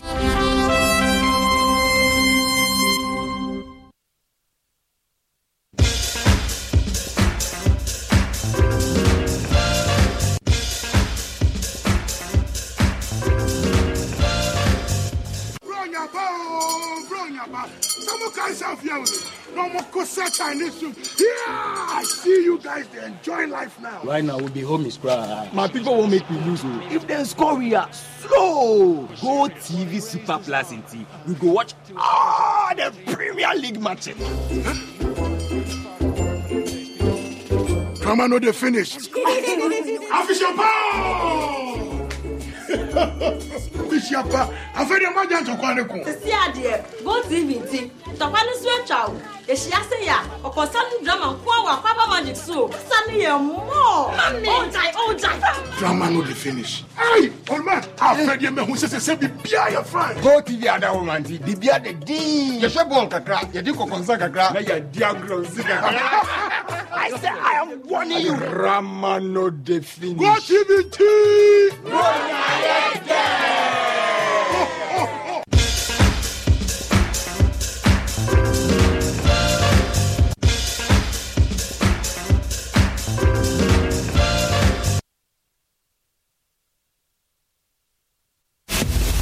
turn to Ghana, which is selling the longest dated Eurobond ever issued by a sub-Saharan African government. Finance Minister Ken Ofori-Atta is challenging global investors to put their money behind Ghana's growing economy. Ghana has added 10.7 billion Ghana cedis to its public debt stock in just four months. If you go to the market today, you will not get anybody to lend to you below 9.5%. You can't be in the capital markets if you don't have a mechanism for repayment. One basic understanding of the market is that when you come onto the market unattractive, you'll be punished. There will be no haircuts. There will be no haircuts. Instantly, the market knew the president wasn't speaking the truth. Ghana Ghana has been in the spotlight after announcing it will default on most of its external debt. Finance Minister Ken Ofori-Atta indicates that Eurobond holders may face a nominal haircut of between 30 and 40 percent as part of the restructuring of external debt. Discussions with the Eurobond investors are continuing. We have given a broad outline of 20 to 40 percent haircut under 20 years and interest rates of less than 5%.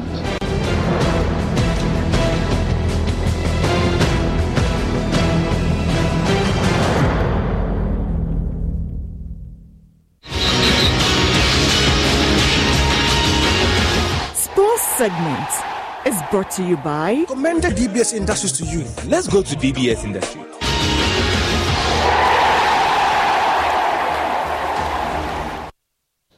Another welcome to Prime Sports tonight. Umiri Razak Musbao. Now tonight, 12 teams have secured their slot in next year's Women's African Cup of Nations tournament, and it's South Africa who are looking to defend their title, which they won in 2022, and after seeking to uh, emulate the successful title defense in 2022, which showcased improving Pan-African depth. Now, uh, Banyana Banyana, as they're popularly called, displayed a resilience as Linda Motlhalo and Nicole Michelle secured a 2 0 victory over Burkina Faso in gripping return leg at Pretoria Lucas Moroka Stadium on Monday. So uh, you're just going to see the teams that have qualified on your screen. So, yeah, South Africa, you know, qualifying there after that good win in their qualifiers. Then Algeria also secured a win over Burundi and it saw them qualify. Then DR Congo, another team that was able to you know, uh, secure that win. The Botswana have also secured their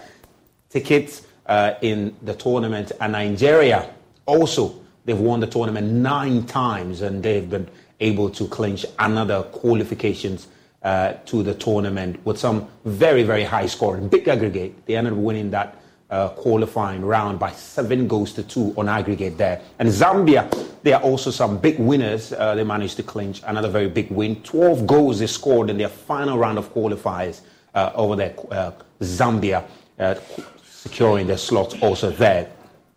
Tunisia uh, also returning to the tournament after missing out.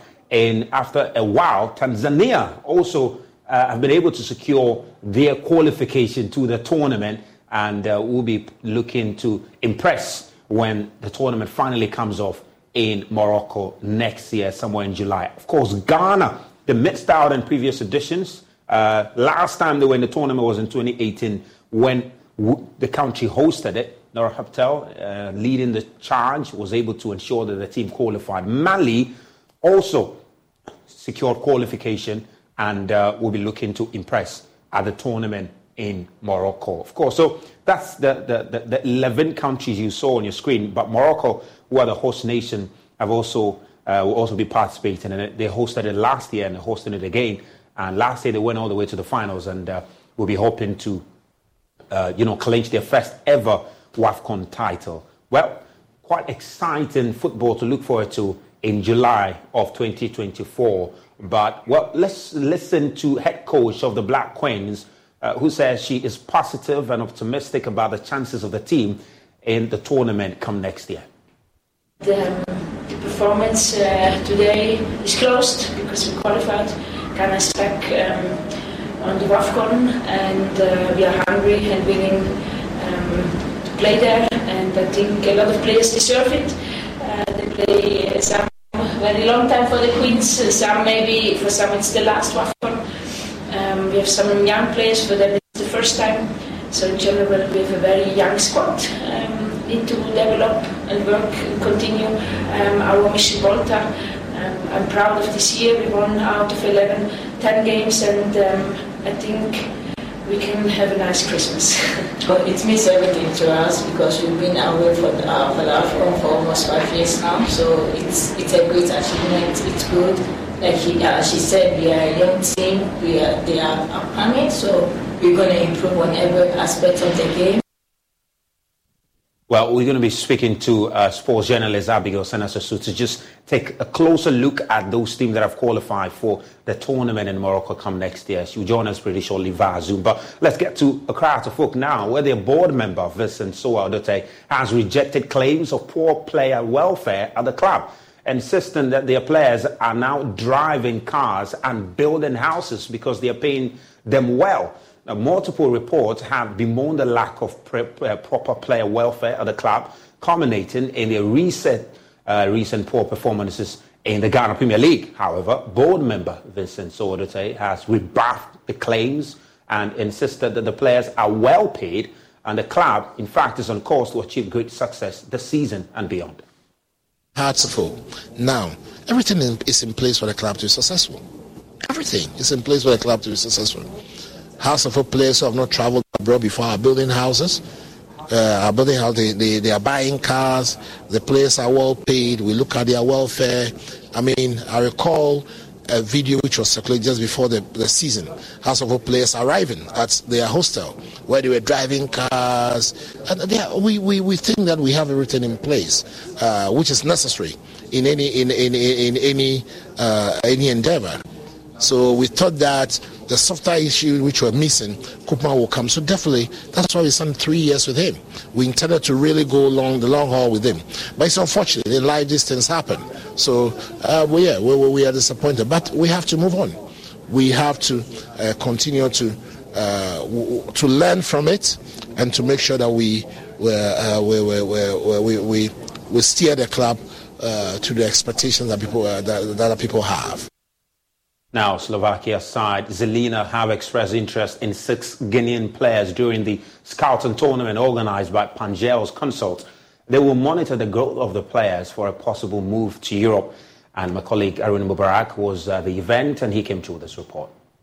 Live, there was a penalty from the number four jersey. Five teams, namely Africa Youth, Santa All Stars, Changing Lives, Action V, and Kengid were invited to participate in a scouting tournament held at the Tuba AstroTurf in Kasoa. Four matches played, including the final, which was mainly a selected side from the participating clubs. Žilina, a prominent top tier team in Slovakia, had their scout in attendance throughout the five hour tournament and were impressed with the level of skill displayed. Uh,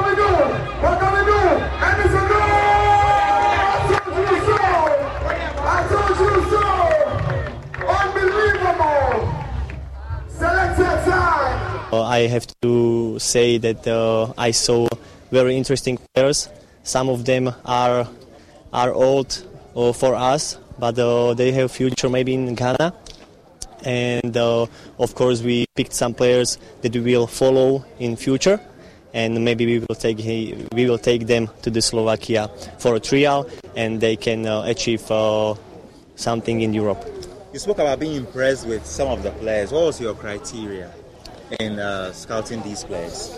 Uh, criteria is uh, is simple. The the first uh, criteria is uh, movement abilities of the players, and of course uh, the individuality of the players that is interesting for us, and and some I would say we, we say the weapon the, is a special parameter that player can interest some people or some coaches, and of course another scout in Europe. How many have you gotten? How many? The players, yes. Uh, How many have impressed you? How many? The number? Today? Yes, today. Uh, I would say uh, four, five, six, six players are really interesting, interesting, interesting for us. Pamela Ansa Asamoah, responsible for assembling the clubs and organizing the tournament, shared her motivation behind the initiative. So after I thought that when I travel outside, I see a lot of talent, but they don't have the exposure.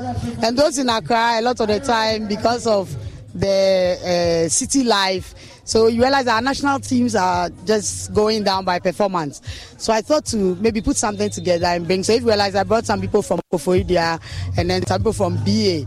It's just the beginning. So we are looking at when we get bigger to bring people from all over, maybe from the north, so that those out there also get this opportunity and be exposed. and then at least they'll be identified and moving forward. We see them in the future for our national teams and in the foreign teams as well. Beautiful play, and these are things that we're looking for in Ghana football. You get it? These are what we're looking for because with this we can go far. Because if it's a, a, a day game, and look at those three teams that they have played, the standard was very, very great. Very, very great standard. And this is what we're looking for for Mother Ghana. And I know we'll go far. So, which means the 2023 2024 league coming to be very tough. Because we're having the teams from Brong-Ahafo and Eastern region playing two teams from Accra, Accra West. And that is very great. The scouting tournament marked the inaugural event organized by Pangel's Consult in collaboration with Žilina, and young footballers now have a real chance to impress and potentially secure a move to Europe in subsequent tournaments.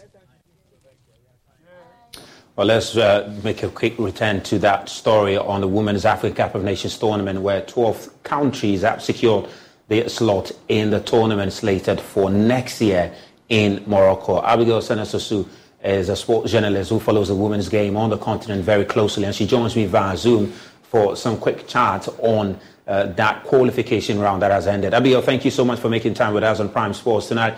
Um, just on top of your head, I mean, sure, you've seen all the countries that have gained qualification. Any surprises in there for you? Um, well, good evening once again. But for me, um, I look at the 12 nations that have been able to qualify for the tournament next year, and I see no amount of surprise because gradually everybody is learning to play the game because the game is one important thing on the continent and we know what it brings. And now that most especially it is bringing in a lot of income. Who wouldn't want to be a part of something great? At least you have fun, you exhibit your talent and then you are getting something substantial out of it. So for me, I am not too surprised, but uh, maybe the that the ish or maybe that little tickle will be the four-time finalists who were able to make the cut. I'm talking about Cameroon who were booted out by mm. Tanzania in the by Kenya in the first round, and also Ivory Coast who were also booted out by um, Tanzania in the first round as well. So uh, you know that when it comes to the West African region, we are big on uh, women's game, and so uh, that will be the little problem for me. But it was not too much of a surprise because look at how the Kenyans and Tanzanians began um, this qualifier, shows you that everybody wants to make a name for themselves on the continent.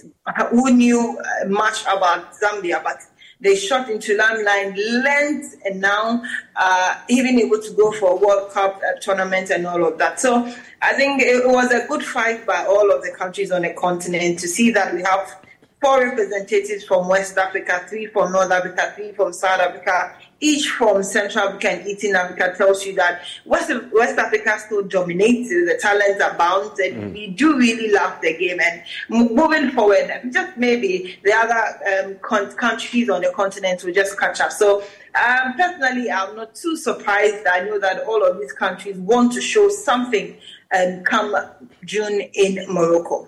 Well, interesting there. Well, of course, um, of more interest for us, uh, the Black Queens, who finally have been able to return to the tournament since playing in 2018 when we hosted it in the country. Um, some say that in Namibia, away from home, they had a good test. There are those who are still of the view that the team has not been properly tested. And they say that the tournament will be a fine opportunity to test the mettle of the team. The likes of Zambia, Cameroon, uh, Cameroon, of course, not playing, the like of Zambia, Nigeria, Tunisia, Algeria, Morocco. These are teams that people are hoping that the Black Queens would get to face at least before the tournament do kick off so they could be tested properly ahead of the tournament. Is this a view you share? And based on the performance of the girls against Namibia in that second leg, do you think we saw a good test of the Black Queens? Well, um, since Nora took up the job in February, if there's one thing she's maintained, at least when you listen to her presses and interviews she's granted, she accepts that it's a mission to rebuild um, a, a, national team. And so they dubbed the whole process a mission voter to make sure the Black Queens or our senior women national team gets back on her feet to be able to compete at that level. And she has said that it is just by dint of determination, focus, and not um, looking down on each other or being complacent that has brought them thus far. So they know that we are not up there like we used to be when we're commanding the numbers, commanding um, places on the continent. Yes, we had our very low moments and we are picking ourselves back up. I feel that we do not need to rush playing some of these big guns. Accepted. South Africa um, has gone miles ahead of us. Nigeria has gone miles ahead of us. I dare even say Zambia because come on, the last World Cup they were there. So when it comes to that level of exposure in recent times, just maybe they have it a little more than us. But what we are, what I have also noticed with this team is that um, in time past, the last four five years, we've seen a lot of our uh, players leave the shores of the country. And when you look at their play in recent times, that exposure has really brought us the best in them. I can give you two vivid examples in Grace Asantewaa in midfield and the Doris Boaduwaa up front. I tell you, two, three seasons ago, you can get uh, games that Doris has played for Hasaacas Ladies and watch that game.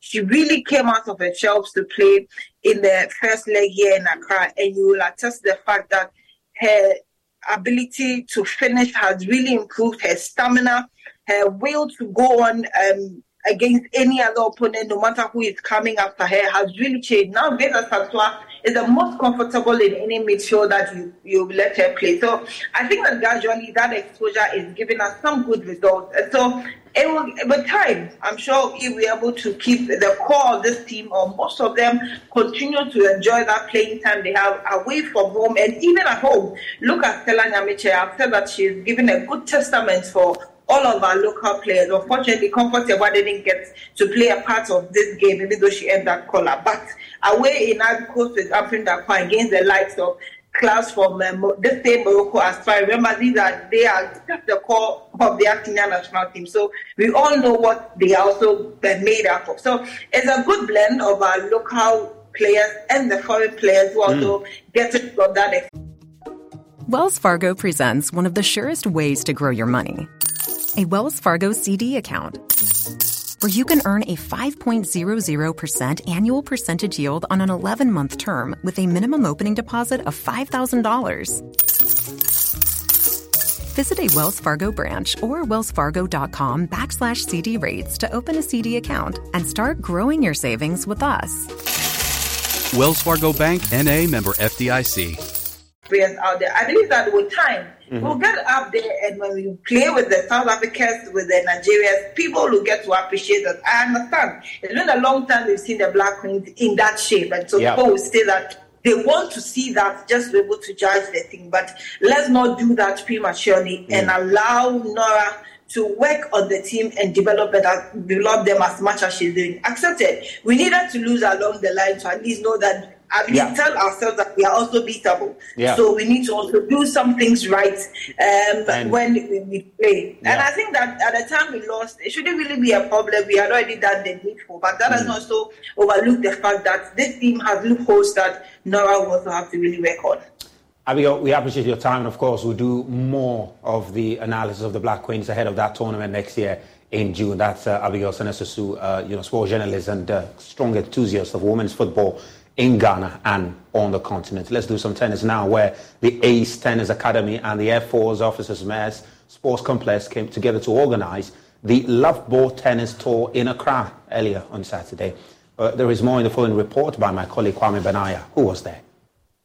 The maiden edition of the Love Ball Tennis Tour saw talented kids present at the Air Force Officers Mess tennis court to showcase their talent. Kids with outstanding performances were awarded for their efforts with medals and certificates. According to founder and CEO of Ace Tennis Academy, Nashika, the event was organized to give kids the chance to participate in bigger tournaments. Well, the whole idea of putting together the Love Ball project is to, or the Love Ball tournament, is to focus on the thousands of kids who love tennis, play tennis with their parents or at homes or in academies like mine, or with coaches on different tennis courts, but usually they wouldn't engage in national tournaments because they feel like, oh, the level is higher than them, or they get intimidated, or they're shy, or nervous. So we're here today to organize an event like this. That way we give them the space and the freedom to express themselves with the same skill level. That way they can try to triumph during these events, and then eventually we may be able to get them to participate in bigger tournaments. After a successful event, Nashika is already looking forward to another edition of the Love Ball Tennis Tour. Moving forward, um, we are going to be organizing more of these tournaments and also having the Air Force officers mess partnering with us to even start a ten- like um, run our tennis academy here at the Air Force officers mess. It's given us the opportunity to utilize facilities like this and grow the sports more. So definitely we're going to be doing more of this. We may be doing a little bit more in Accra and then eventually move to other regions in the country, including Tamale. So next year we want to do more of these tournaments, get these kids together, get them to socialize and get them to compete against each other. Enime Duasari, who is a parent, was happy with what he witnessed at the event. I think it's a good, good, good drive for us to nurture some of the young ones, the talents around, to play tennis as well, so we can concentrate on other sports as well, apart from soccer. And I'm happy uh, with the tournament generally, healthy minds, healthy body, along those lines. to Germany now for some latest in Germany's domestic football league, uh, the Bundesliga, and more. And for that, we are joined by Chris Harrington, all the way from Berlin, Germany. Chris, good to have you again. But let's start with the international pitch. And of course, Germany, their under 17 squad managed to clinch the World Championship. And of course, there was also the Euro 2024 draw that did take place. Of course, that tournament is coming off in Germany. Uh, quick thoughts on that. Good success for the under 17, wasn't it? Yeah, it's been good news for the under 17 squad in Indonesia. The Germany team defeated France. They were down 10 men. And it's remarkable. I mentioned earlier in the week last week some of the social uh, media attacks the team received, the racial abuse they received. Well, clearly it did not deter the squad at all. And with 10 men down, they showed their resilience. The hero of the day was their goalkeeper, Konstantin Heide, a real young man. He was uncertain if he'd even check in the entire tournament. He came in in the semifinals and he was there in the penalty shootout. And that's why they won. You know, uh, Heide, after winning, said basically it comes down to a lot of luck. And uh, clearly luck was on Germany's side and they were victorious and they doubled up. Not only is the under 17 team European champions, but also world champions. So the future looks really bright for the Germany squad in years to come. As far as the European Championship 2024 draw, a big deal because Germany, we are hosting that tournament uh, right here, you know. Uh, but the coach, Julian Nagelsmann, who is really a band aid, he's not going to be on there for a long time. He, you know, he, he's going to assumably get a club job following the tournament. He called their group not a group of death, but a very good one. Germany was in a group with Switzerland, Scotland, and Hungary. The Germans will open up against Scotland in Munich on June 14th before facing uh, Hungary in Stuttgart in their following match. You know, I think uh, it'll be interesting to see. They're clearly not the favorites. The German side or not, despite being hosts. You know, I think it'll be a very dicey tournament.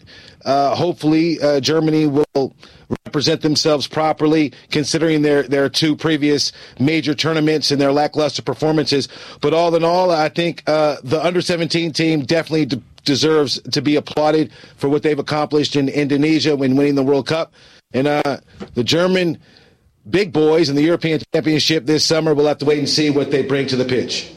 Uh, Chris, let's stay on that, you know, European Championship next year in Germany. The opening game is against Scotland, is one that, of course, Julian Nagelsmann got his eyes on and looking forward to improving the team uh, to be ready for that opening game. They've had pretty rough, you know, friendlies as far as, you know, the run to that tournament is concerned.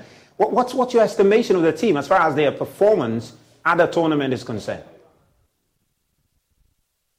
Yeah, I talked about the European Championships. The prize money has been announced for this particular tournament. Only 24 million uh, euros. Not, it's not the same as the World Cup, of course. You have more teams competing in the World Cup. And it's very interesting uh, to see that the money has not increased at all since the previous European Championship. I find that to be quite interesting. And uh, in terms of Germany chances of winning, a team has to win every match, and they will, you know, uh, win uh, that lump sum of money. Uh, I don't know. Uh, you know, I think the favorites of that tournament, you'll have to look at England and, of course, France in terms of any teams that could easily be classified as a favorite and have money be put behind them. Germany, I think, is a long shot, as I've been talking about, but I'll be here to bring you all the updates as we get more information about the German national team prior to the tournament kicking off this summer. Well, Chris Harrington, thank you very much. That's Chris Harrington with our partner station DWTV, joining us all the way from Berlin, Germany. And that's all we have for you on Prime Sports tonight with me, Razak Musbao. Chelsea is losing to Manchester United, and hopefully tomorrow we'll talk more about it. Have a lovely evening. Sports segments was brought to you by Mender DBS Industries to you. Let's go to DBS Industries.